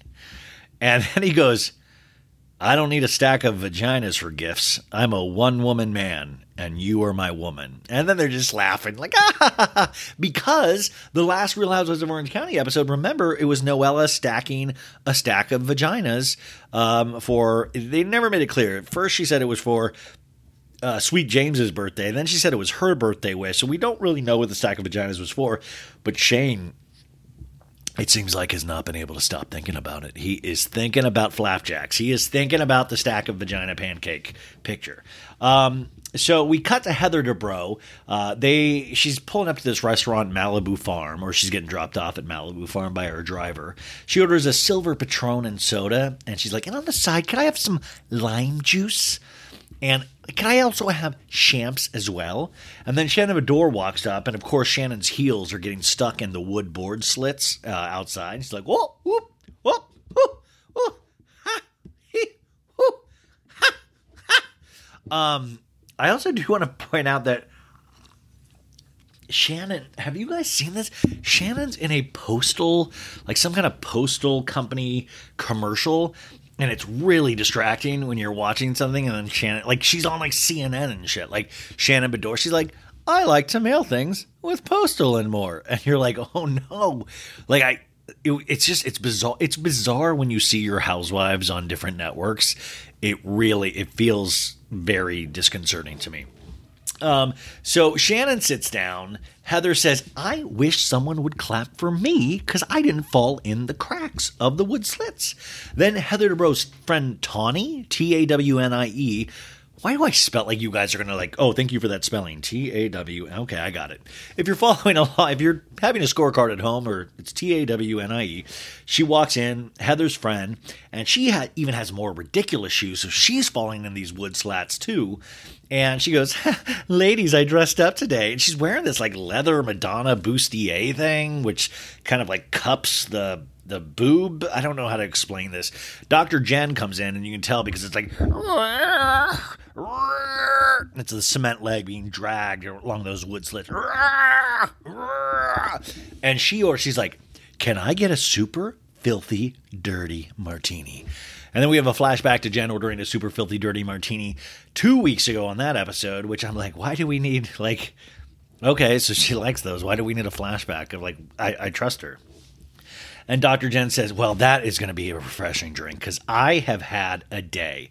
And Tawnie says, Well, I had two glasses of champagne before I even got here. Nobody's asking you, Tawnie. T A W N I E. Nobody asked you what you would drink before you got here. Heather asks, Well, Dr. Jen, why was your day so stressful? And she goes, Well, I just had the most straight stressful day because of my relationship you know, we we we start, you know, we we had that fight and we haven't talked yet. And Heather's like, you haven't had the talk, and she's like, no, I, I want to do the talk in a professional setting, or it'll get worse. And in a talking head, uh, Dr. Jen lets us know, I feel distance from Ryan. I, you know, it was humiliating what we went through the other night. And there's a flashback of Ryan saying uh, on that patio when they, you know, Dr. Jen was trying to force the conversation, and he was like, "I would rather not talk about this. That's enough. That's enough." And he was just like petting Mr. Giggles or whatever their dog's name is. Like, you know, he's attached to that dog. It's very reminiscent of Ken and Giggy from Vanderpump Rules. Um, so Dr. Jen lets us know, well, Ryan then decided to come home the next morning and yell at me. And then I had to go to work and it's an exhausting cycle. It's it's up and down and up and down. And then, ladies, I got this email at work saying that the mortgage wasn't paid. And then I get panicky and I call Ryan and I'm like, what's going on? Like, I need someone calm. Like somebody that'll be like, I'll handle it. It's been a mistake. But all he did was like, oh, so I just get yelled at. She lets us know. Which, by the way, this is I've been in these kind of dark relationships where it's just you're like both of you are fucked. You know. Heather says you got to figure out what Ryan's love language is, and Shannon pipes up. Fun Shannon. She goes, "When David left, I wrote him a letter because." You know, you have a conversation, but you not you don't know what's going in one ear and out the other. And four days later, he came home. but maybe that's something, you know, maybe that's something you should do. Shannon, are you legitimately offering your friend advice about a husband that wants nothing to do with you anymore? And you're saying, she, like, I, I thought I was like dreaming. She goes, when David left, I wrote him a letter because you you know he goes in one ear out the other, and four days later he came home. I love. She's like, it was such a strong letter. It would have been eight days if I didn't write that letter. The letter really quick. now, now I so bad. In my reality show museum, if I could get a Shannon Beador, David, please come home letter. Are you kidding me? Oh, David, don't you cry for me. I'm Shannon from OC, and I need you to come home with me. Uh, Dr. Jen says, I tried to explain it to Ryan in basketball terms because Ryan is a sports guy. And Dr. Jen is like, I told him, we're on a court together, and I'm passing you the ball, and I need you to catch the ball and throw it back to me. But Ryan, you're not catching the ball, but you're walking off the court. And then I have to win the game alone, which I will win the game. Which is one of the most bizarre part of that for me was when she was like, I will win. I'm like, wait, you're still, you're, wait, you're still in this game? You're still, wait, what? Also, Dr. Jen, there's no way you would score the win, especially with that cement leg on the basketball court. Like, there's no way you'd be able to get. You do need Ryan, but just like you can't win the game by yourself. But also, it's just so antagonistic of like telling your partner, like, you're fucking up. You are fucking up on the court, brah. You know? Uh, so Dr. Jen says, um, oh no, Tawnie. Tawnie goes, You're going to make me cry. Like, Tawnie, what are you on? Like, what? She, you're going to make her cry because of the basketball comparison? And Heather goes, The truth is, you can't win the game alone. And Dr. Jen says, I need him to catch the ball. And, uh, you know, Heather's like, Terry, you know, isn't good with feelings either. And Shannon goes, Most men aren't.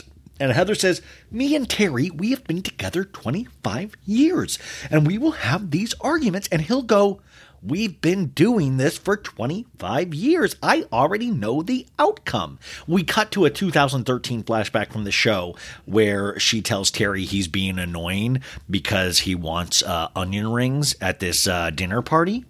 And uh, Heather's like, I finally told Terry let's change the narrative. Let's change our narrative. Uh, and then we cut to Terry being given the onion rings at their house groundbreaking party, which you know you're rich when you have a house ground, like to break the ground before the builders start. It's like, Jesus God. Um, but Terry's like, oh, there's my onion rings. It really is those like simple little things that do make you happy. But I love Terry. Terry Terry Dubrow is just he's just a live wire, man. He loves love. Um, so, and then Heather goes, and then I got jewelry out of it. And Dr. Jen says, Well, I did too. You know, I make fun of Ryan because he wears this gold necklace. So when he was in Hawaii, he got me this mini gold necklace, probably to mock me. so he, she gets this gift and then finds a way to be like, He's making fun of me by this gold necklace. How dare him? But she started off with, I make fun of him for wearing this. It sounds like legitimately, this feels very much like Katie and Schwartz from Vanderpump Rules with more money. Uh, and so they're all laughing, and Tawnie goes, I love humor. I love it. Tawnie, stop it, Tawnie. You're not a Tawnie. You're not a housewife. Sit down. Heather says, "Well, when did that happen?" And she's like, "A few weeks ago when he was in Hawaii." And Heather says, "Doctor Jen, he passed the ball back. He passed it back. You didn't catch it this time." And Heather says, "I am going to be your go-between. I am going to be your relationship mentor." And Dr. Jen's like, "What?" And she's like, "I am." And Dr. Jen says, "Amazing." Um, and Heather goes, Jen is in a, clearly in a make or break moment. We get a flashback to a week ago where Dr. Jen asks Heather, Can me and Ryan come over and see an example of how couples work and like, you know, how normal relationships with and like, you know, work and just have fun? I always love those flashback scenes where only one sentence is uttered because you're like, man, you got a you got a film crew out there just to get this one little sentence. Like, oh my god. But also, can you imagine like viewing the Dubrows like under glass, like at a zoo? Like you just you just watch them be a couple. That sounds like the worst poten- potentially the worst zoo. You just throw bananas at Terry. Um, but uh, I love that they're using this, and it is. I guess the the question that a lot of people are asking is: Is this was this like a a thing teasing their show? Because you know they have the Seven Year Itch that just premiered, I believe, on E this week. So you're like, is this is this part of promoting their other show, even though they don't mention it? Heather in a talking head says, I have navigated the years and up, up and down with life. I have done it all. Tawnie says, Hey, you need to read the book Men Are Like Waffles, Women Are Like Spaghetti. And then Dr. Jen says, That sounds very carby. they all just laugh. They just laugh. They just laugh. Um, is that a real book though? I thought it was men are from Mars, women are from Venus. Is there a book men are like waffles, women are like spaghetti? Like, dude, why? Just, just like, just say men are different than women. Like, what? I mean, what are we doing here? What? Um, so we cut to commercial. This is when I saw the Shannon Beador postage commercial, and I was like, no. Uh, we come back from break. We cut to Noella at her friend's house. It's a blonde lady named Kenny, I believe. And she's foreign. She's like, We celebrate good news, right? And Noella's like, Of course. We're going to have champagne. And we see charcuterie laid out and all of that stuff. And Noella says, It's it's all the way she's pouring the champagne she's like it's an all the way to the top of the glass kind of day and then uh, carrie's like how was the mediation and she goes, it was kind of crazy, you know. I could see um, at mediation, I could see the airport from the building, I could see his Gulfstream jet. And uh, Carrie's like, was he there? And she's like, he wasn't physically um, there, but the one thing he really pushed for was mediation. I wanted to do it in person, but he FaceTimed in, and we were in two separate rooms at the end of a very long hallway. And for him to not show up, is pretty gut wrenching. Girl, wait, you requested not to even be in the same room with him. Why is it gut? I couldn't understand. Like, I get like symbolically if you want to go there, but like, why would you? Do you guys know? You know what I'm saying? Like, why didn't she FaceTime in as well? Like, we don't. Like, even the lawyers like, we don't need you here. No, I'm coming. And she says, the whole thing is sad. And, you know, he just wanted to discuss money. And it wasn't about all of these other things, about love and stuff like that. And uh, Carrie's like, Did he ask for any personal stuff like his wine? Um, that is $1,500 a bottle. Um, and by the way, that the whole time I was like, Is this one of the girls that were, were in the stack of vaginas? That, I mean, I was like, I don't know. Anyways, Noella goes, Zip Zilch. He wanted nothing. No specifics about the art, the furniture, the Tom Ford clothes, the Tom Ford shoes, the, the $20,000 Bertolini shoes. Um, and uh, she's like, I wanted this. I said, I want this golf bag.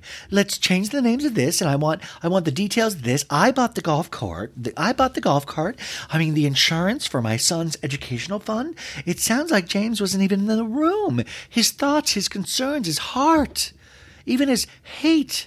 It was silence. After six years of so much noise, the joy and excitement in your child, it's just silence. There is nothing I can get from him for closure. I need to do it on my own. And Carrie's like, Make yourself happy with what you have. You can't fix him, only you.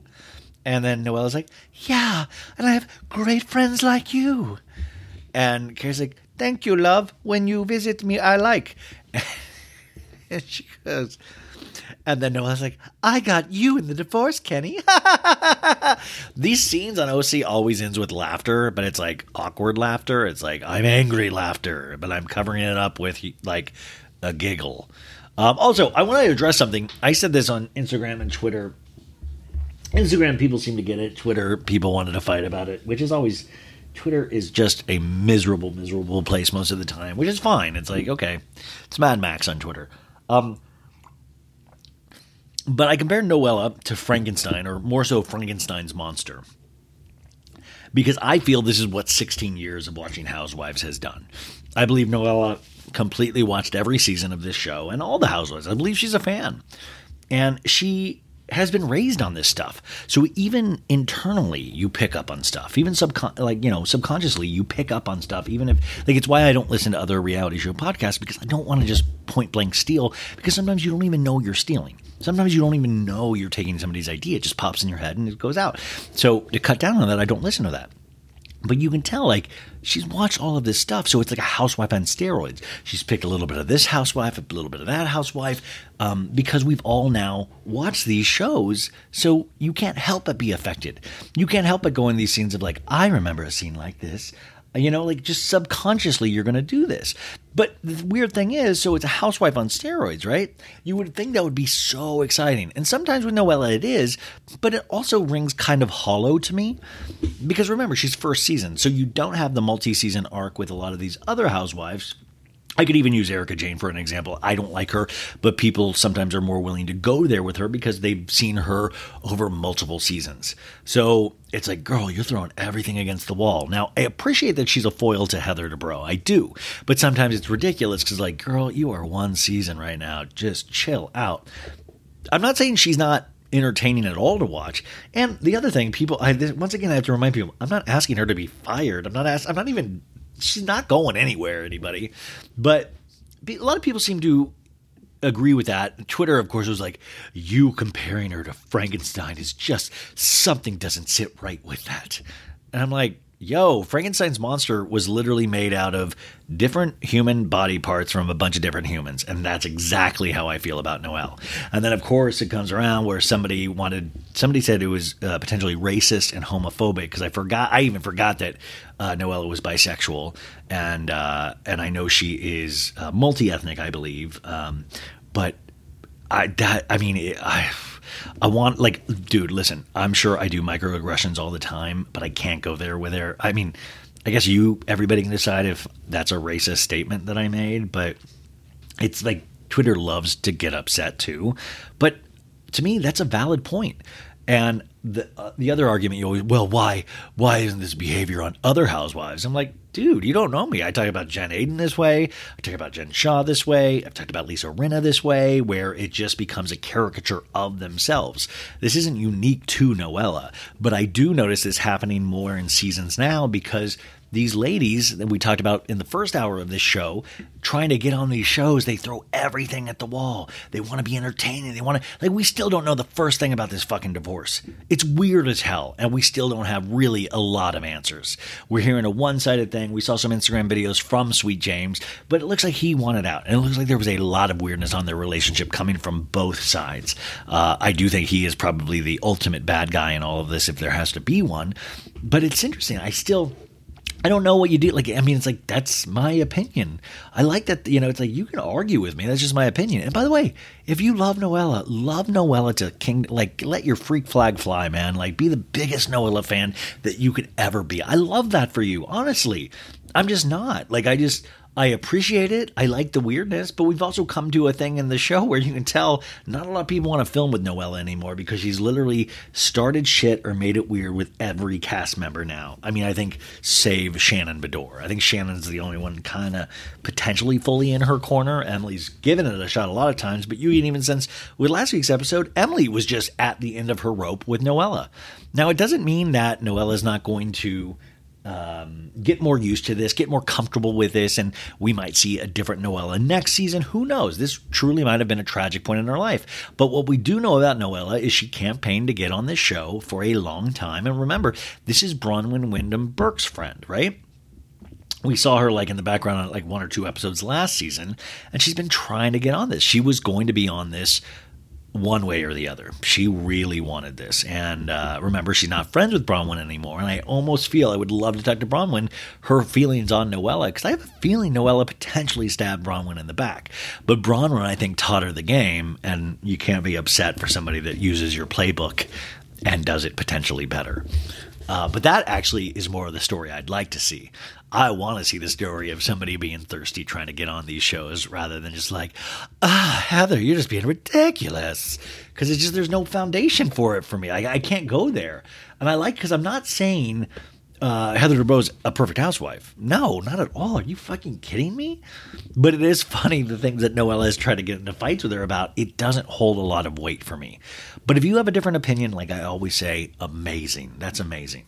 Um, so that is pretty much the only scene I believe we see with Noella this entire episode.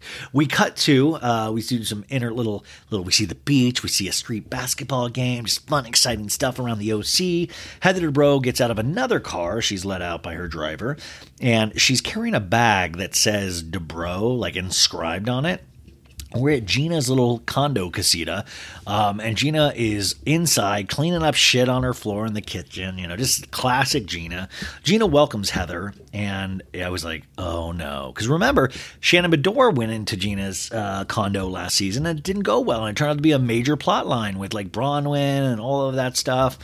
And, um, or maybe it was Braunwyn coming over and then she told Shannon and Shannon made fun. Who knows? But it was just like, Gina was made to feel bad about her living accommodations, which is kind of unfair in a lot of ways because it's like, yo, Gina can't, like, it, it's not Gina's fault. She's not rich, as rich as these ladies, just not. The fact that they're putting her on this show, it's like already it's an uphill battle for Gina a lot of the times just to keep up with the Joneses. Like, Gina has her own circle of friends and even her boyfriend Travis that are kind of the speed in which she lives and she surrounds herself with people like her. These other like it's it i would love to talk to gina about that actually. But anyways um Heather has like stuff, and, and Gina's like, Did you bring me clothes? And Heather's like, Kind of. We're gonna go through your closet. And she's like, I brought you two jackets. They're two different sizes. And in a talking head, Heather's like, She's launching a business, and her clothing needs to reflect that. And there's a flashback of Gina telling Heather at the racetrack uh, a couple episodes ago, and she's like, I have my wedding dress and my prom dress still. Oh, I just I have all that. And Heather says, um, if you ever want me to purge your closet, you know, I would love to be your fairy god, Heather. Like this episode, Heather really had her nails into all of the housewives. She was doing. This is what I feel like the producers pitched her on. Like, if you come back, we will let you do makeovers on all. We'll let you Ally Sheedy Breakfast Club all of these housewives. And Gina goes, I don't have champagne button like you do. We have to open our champagne with our hands. And then she's like, here's the closet. And um, we get to the closet and it's just like I have a feeling she cleaned up a little and it's still a fucking mess. Gina in a talking head, she's like, I think we can both recognize that my tour my tour of the apartment of my condo is a little shorter than Heather's. And she goes, uh, Gina's like, this is a shared bathroom for all six kids that live here. And Heather's being very nice. She's like, oh, this reminds me of being in college. And then Heather's trying to give a compliment. She's like, six kids live here and it's not ravaged. The bathroom looks fairly clean. She's just, it's just so it's just great. It's just great. I love it. We uh, go into the closet, and uh, Heather's like, "Holy shit! Oh my god! I see claws coming out of that crawl space where you put your wedding dress and your prom dress. It's scary in there." And Heather goes, "We need to purge. Let's see your prom dress." Heather says, uh, "We get out the prom dress. By the way, it looks like it. It I, like when did." When did Gina go to school? It looked like something potentially from the early 80s or something. And Heather says, Well, you are never wearing this again. And she makes her put it on. It's like a yellow dress. And she's like, You really think oh, I should get rid of my prom dress? And Heather's like, It's time. And uh, Heather's loving a lot of the pieces, but she's like, There's tags on everything, Gina. And she's like, I don't go anywhere, but I like to shop. It's kind of like my old Navy addiction. I used to have it. I don't do it anymore. I'm waiting to get to my fighting weight before I really go crazy at Old Navy, but oh, and also I just want to like if you if you buy Old Navy full price, you're a sucker. My big thing was to always wait for the 40% off coupon and then just fucking hit that thing, you know? Um so Gina's like, "Oh, I got this piece from eBay." Heather says Gina doesn't understand her personal style yet, even though she has three kids and has lived a lot. I want her to live a little. Gina, they they pull out a jean jacket, one of Gina's favorites, and the back, you guys, is completely torn out. Like it is a huge circle And she's like, don't make me throw that out. It's my favorite. I'm telling you guys, there is a huge, like, there is not, it is like the neck and the front part of a jean jacket. And Heather says, she has some nice pieces in there, but she can't even see them. She can't do it. You know, it's a weird thing. These clothes need to find a new home and not her home. In fact, these clothes don't need to find any home. They should find a trash can, I, I believe. And uh, Gina is trying on the pink leather jacket that Heather brought to her. The belt is tangling. And Heather's like, you can use the belt this way, you can use it this way. And then we crawl into the crawl space, and Gina gets her wedding dress out, you guys. And she's like, "This has always come come with me everywhere." And Heather says, "Do you want your daughter to have it?" And Gina starts crying. She's like, "You know, maybe, maybe, or her daughter's daughter would have it like baptism gowns." And it just makes me sad. I never thought anything would be different in my future than the day when I wore that dress. And letting go of this dress makes me let go of this life I thought I would have had to let it go.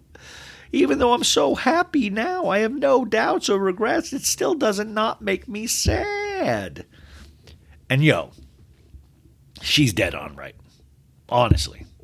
Like being as somebody who's been married, like what I was thinking after she said that, I was like, oh, I wonder what my ex did with her wedding dress. And then that made me really sad. And it's just really sad.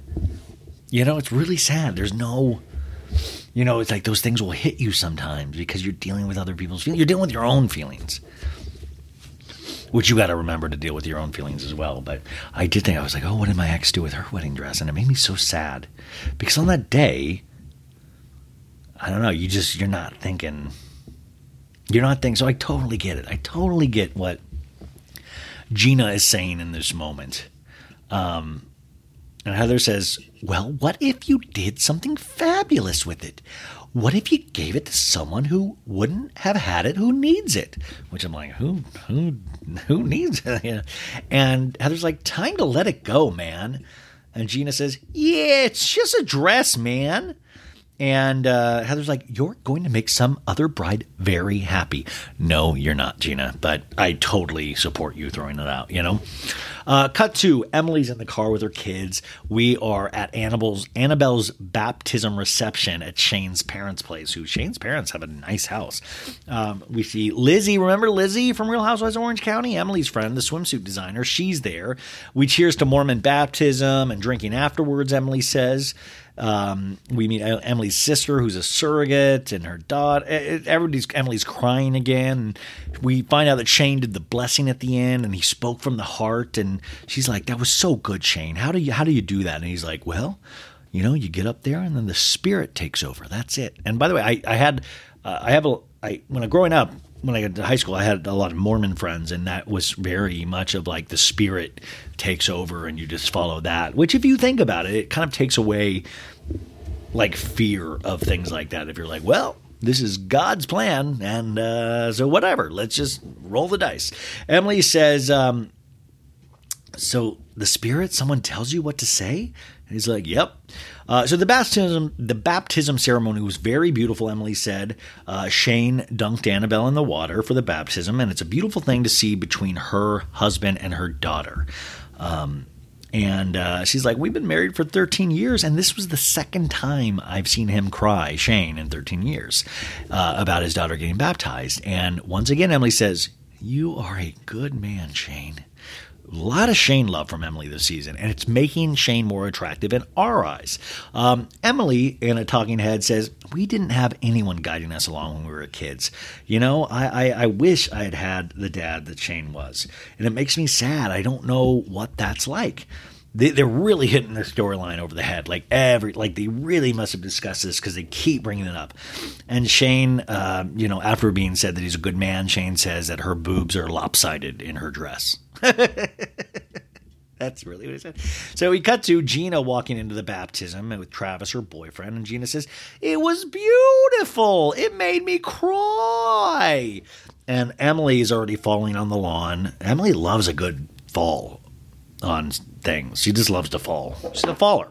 She's a faller. Um, and uh, Gina and Emily go off to talk at her daughter's baptism reception. That's going to be the wild thing with these shows is that we're going to have these intense talks, potential fights at major life events of your family. There's only a few people in the world that will understand what housewives have to go through with their families. Um, so Emily's like, "You're going to New York soon, Gina. Remember when you told me Shannon was jealous?" And um, I, I uh, got to admit, this is me drinking too much, but I told Shannon the other night, and she's like, "I had had six glasses of champagne." And in a talking head, Gina goes, This isn't my first day of high school. I knew it would potentially get back to Shannon if I told Emily. And I'm not saying I didn't want that not to happen. So she's saying she kind of did that with the intention of Emily drunkenly sharing it. And uh, uh, Gina is laughing at this. And says, She is. Uh, she, because so Emily's relaying what Shannon said the other night, and Gina's like, she's starting to really piss me off. There's not much more Shannon I can take. That's what you get out of me. You don't know me at all. If that's what you get, that you think I'm conceited and I talk a lot about myself, you don't know me, Shannon Beador. I'm pissed. Shannon, seriously? We cut to the beach where John Janssen and Shannon are holding hands. At the Quiet Woman, we're back here. And John goes, We haven't been here in forever. Because they go here every night to drink. And Shannon's like, My booth. Shannon has her own fucking booth at the Quiet Woman. And the manager comes over and goes, huh, long recovery? Like, even the wait staff is like, You're back? Um, they both order skinny margaritas, uh, Casa, Casamigos Anejo. And then they're like, Thank you, Julius. Like, they're, they're on a first name basis with the wait staff at the Quiet Woman. And uh, Shannon goes, I was surprised hearing the doctor talk about my energy levels recently. You know, maybe it's my hormones and my low libido. And then we get the flashback of the doctor saying, if you aren't metabolizing food correctly, you will start having issues with your sex hormones.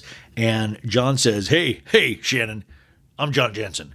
Your libido isn't low because it is fine, your libido. And Shannon in a talking head says, we've both said to each other that we haven't experienced this level of innocence. We, sorry, I'm tripping up because I'm truly disgusted. We have not experienced this level of intimacy with no one else but each other. I, and I'm just like, oh, uh, uh. could you John Janssen railing Shannon, ra- railing fun Shannon? Like John Janssen's like, make sure you don't wear underpanties tonight. I'm John Janssen. I want to see those knockers. hey, Fun Shannon, I'm John Janssen. Let me see those knockers. let, let me get two scoopfuls of your butt. Yeah. uh, hey, let's put on sexy music and dance. I'm John Janssen. Um, Shannon goes, It's like I didn't know some of this stuff was possible. And then I was like, What kind of stuff she didn't know was possible? She's like, Holy shit, the penis goes in the vagina this whole time? I had no clue. They order the meatballs and the shrimp cocktail, both phallic, if you think about it. And Shannon brings up to John Janssen. She goes, You know, I had the girls over for lunch, and Heather brought up Gina's skincare line, and I have a skincare line. And Gina told me that I, Emily told me that Gina said that I appeared jealous. And John says, That is so irritating for me to hear.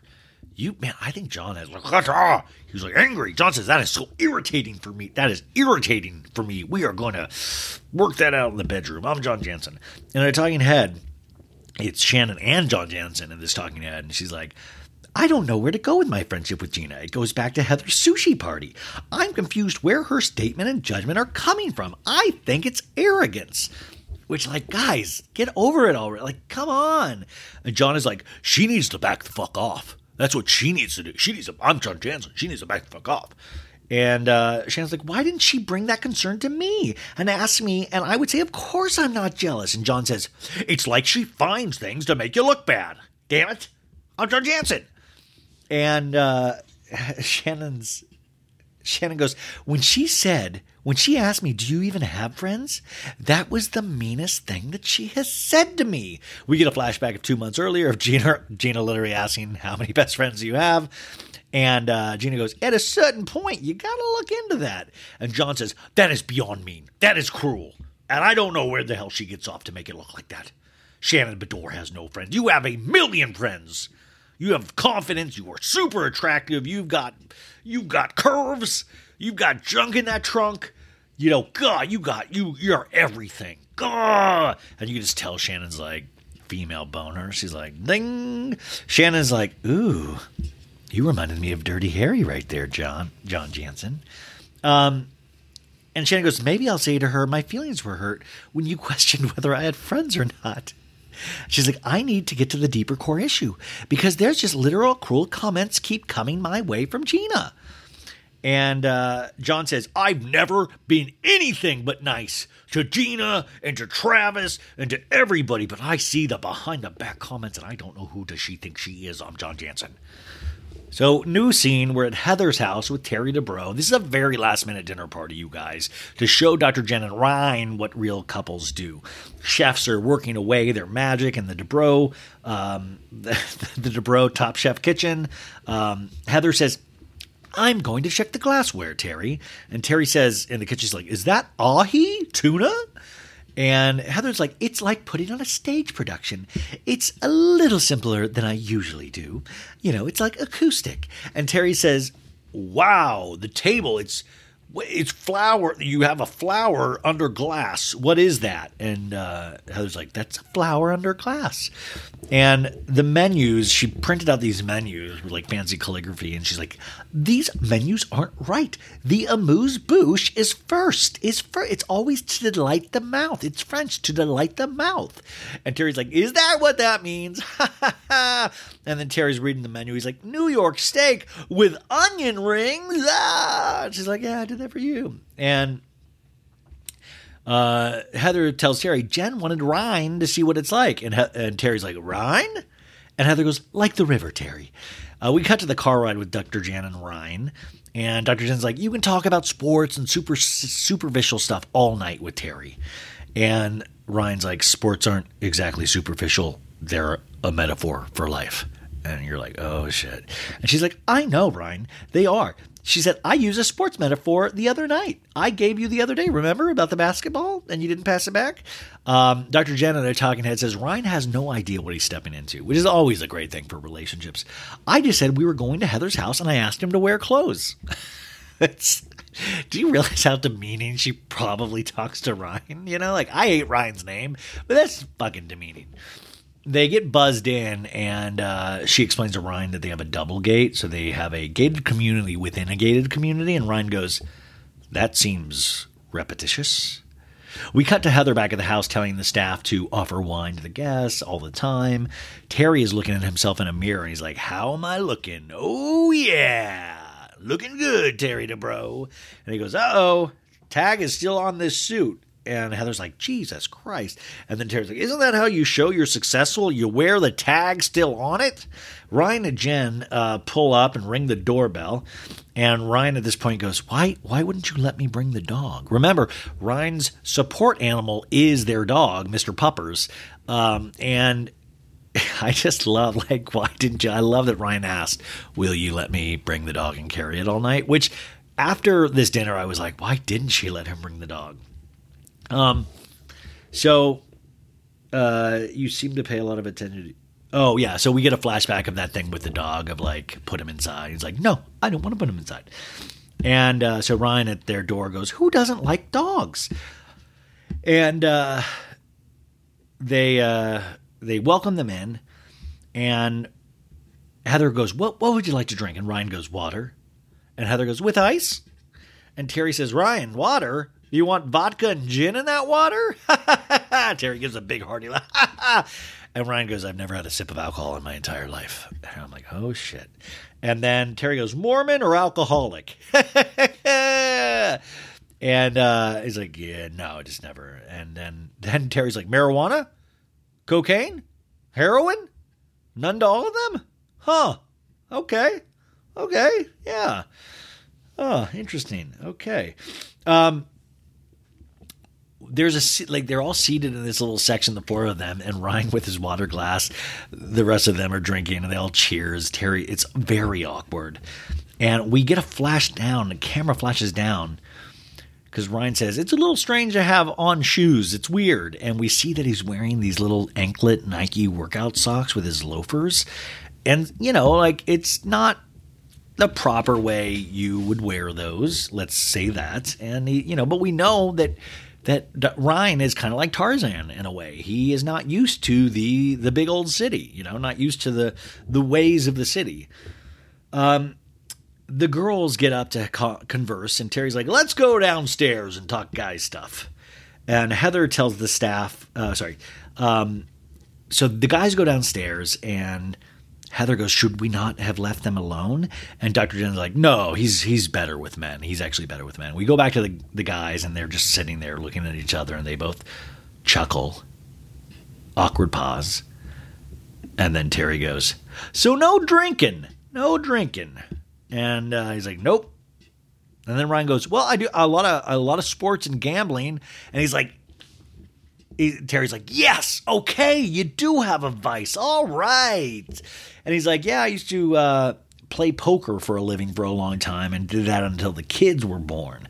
Which, by the way, I know a couple poker players that do it professionally, and it is just what a wild life those people have. Not wild, like they just sit in front of their computers like 16 hours a day. It's really an intense lifestyle. Um, and so Terry goes, So you do more kid stuff than she does. She works, right? And Ryne goes, That would be fair to say. And Terry's like, I can't imagine as a guy being married to a doctor. I mean, she married the perfect person then. And Ryne says, You should mention that to her. You know, so she, it's already like just awkward as book. New scene Michael and Nancy, two of Terry and Heather's friends, come in. And then, uh, you know, Terry's like, Michael Bello, ladies and gentlemen. Terry's like, yeah. Michael ca- calls Ryne Ryan, and I'm like, that's not good. They keep pouring champagne. Jen is drinking. Um, Jen is telling the ladies uh, how to say Ryne. He's, she's like rind, like an orange rind. Uh, another couple, Sarah and Paul, show up. That's Heather and Terry's best friends. They've been together 20 years and 40 years. These two couples, and so she picked them because they're a good compromise. They're good at compromise and family, and great at communicating and being with each other. And Jen and Ryne will learn a lot being around them. You know, they just will. And Ryne, uh, Dr. Jen lets us know, can act aloof in social situations, she tells Heather. You know, people will take it like arrogance and say, Your husband's an asshole, so fingers crossed. Now, I gotta say, there's something just so weird and awkward about Dr. Jen putting Ryne in this situation, knowing that he does have issues with this. Now, somebody in the So Bad It's Good uh, Facebook group, which I love, the uh, the Facebook group, uh, I asked her if I could read this because I thought it was such a great uh, comment about this situation with Ryne. And I'm trying to find, I took a screenshot of it because I thought it was really, it's actually really important in regards to this because Ryne does potentially, I, I think there is a mild form of autism in a way with Ryne that, you know, we, we've hinted at, but also there seems to be like Dr. Jen makes fun of him, and people make fun of him for this stuff, and it is funny. Like you know, just even saying the name Ryne, you know, um, but it's also there's a bigger issue here with Ryne, and I feel it's unfair to make fun of him without pointing out that, like, yeah, there's something else going on than just him being, you know, quote unquote, weird. And it was a post saying, uh, as the mother of a neurodivergent child, I am disgusted with the Ryne situation. Um, and she included her reasoning, and she wrote, it is extremely clear Ryne has some sort of atypical divergent brain. The cast, including his wife, were very clearly humiliating him for his idiosyncratic ways. He seemed beyond uncomfortable and traumatized by being bullied into the social normalities they were trying to bestow upon him. I understood not understanding or being confused by his odd behavior out of context, but Jesus Christ, Terry is a doctor for Pete's sake. How are these people so ignorant that they can they can't identify that he simply has impairments and or disorder of some sort. And whether he's diagnosed or not, people deserve autonomy and respect regardless if you understand their thought process or preferences. It just seems so gross to me, like he was there entertainment for the evening, felt very purge vibes to me. And I thought that is such a great comment. Um, because it really did at that dinner party seem like at a certain point they were just laughing at all of them. But even more so, the onus to me falls on Dr. Jen of like, if you're having issues with your partner, you don't put him into a situation that you know he will potentially fail at just because of how he is. Um, this uh, listener uh, goes on to say, and to my point, really, let's just say for argument's sake, I'm wrong, and neurodiversity is not applicable here. He clearly was beyond uncomfortable and appeared to be displaying obvious signs of anxiety and discomfort. Why would you treat a house guest like this? They were treating him like a clown. His wife needs to accept him for who he is, and these quote unquote classy and the seemingly progressive Dubrows need to get a clue. I mean, that is true. Like the Dubrows are very progressive in so many of their thoughts on sexuality and stuff like that, but this is beyond uh, in some ways because it really was like let's pick on this guy. And we talk a lot on the show about social cues reading social cues. And she's right. Ryne was clearly uncomfortable. He was sweating. He was red in the face. He was awkward. He you know and dr jen was so hammered that she was not there helping the partner. In fact i just knew she knew deep down that this would not go well. She just knew she had to have known so it was very frustrating watching this, and I love to make fun of people. I love to make fun of Ryne's name too. I do. I love to make fun of it, but it, it's becoming clear that there's an actual issue here, and I do wonder if like. You know, Dr. Jen's like our, our relationship. It's like, yo, this isn't. Maybe this is not about you. You know, like if, if you're not even accepting that this is beyond like a quirk, then maybe you need to actually do some more research. Dr. Jen's a doctor too. We call her Dr. Jen, old cement leg. But it is interesting because throughout this evening, it just keeps getting worse. Um, Dr. Jen has no idea what an amuse bouche is, and then Dr. Jen is clearly wasted and telling Ron, "Can you scare your chair in angulated, angulated?" She's like laughing, angulated. It's this way, angle. I want to be in the position where you see me. And Heather says, "Ah, so Jen is hammered." And Heather goes, I would like to see Jen letting loose, but the more um, the more introverted Ryne is, it's getting bad, bad, bad. How hammered she is. Uh, there is a toast, and Dr. Jen goes to women's underwear. It may not be the best thing in the world, but the closest thing to it. To the best thing in the world. And I was like, dude, did Dr. Jen just drop a vagina joke? Like a, vagi- a vagina little to- toast of vaginas at the Dubrows relationship party? And Heather goes, Oh dear, oh dear. Everyone laughs and like, Well said, vaginas all around. Heather says, Bon appetit. Um, they're talking about condos, just rich people things. They have chopped salad comes. So we're asking, like, they're like, How did you and Ryne meet? And it's just weird, you know. And, and Ryne at this point has put his napkin like a barber shop, like a lobster bid. He's put and he's crunching into the Terry's onion rings.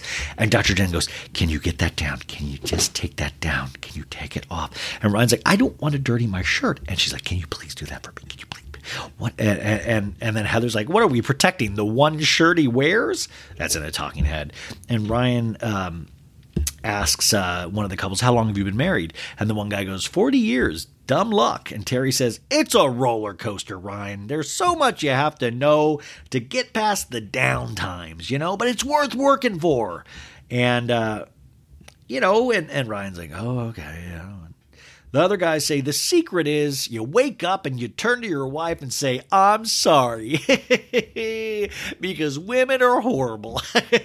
Everyone laughs. And Terry says, I do that too. I do that too.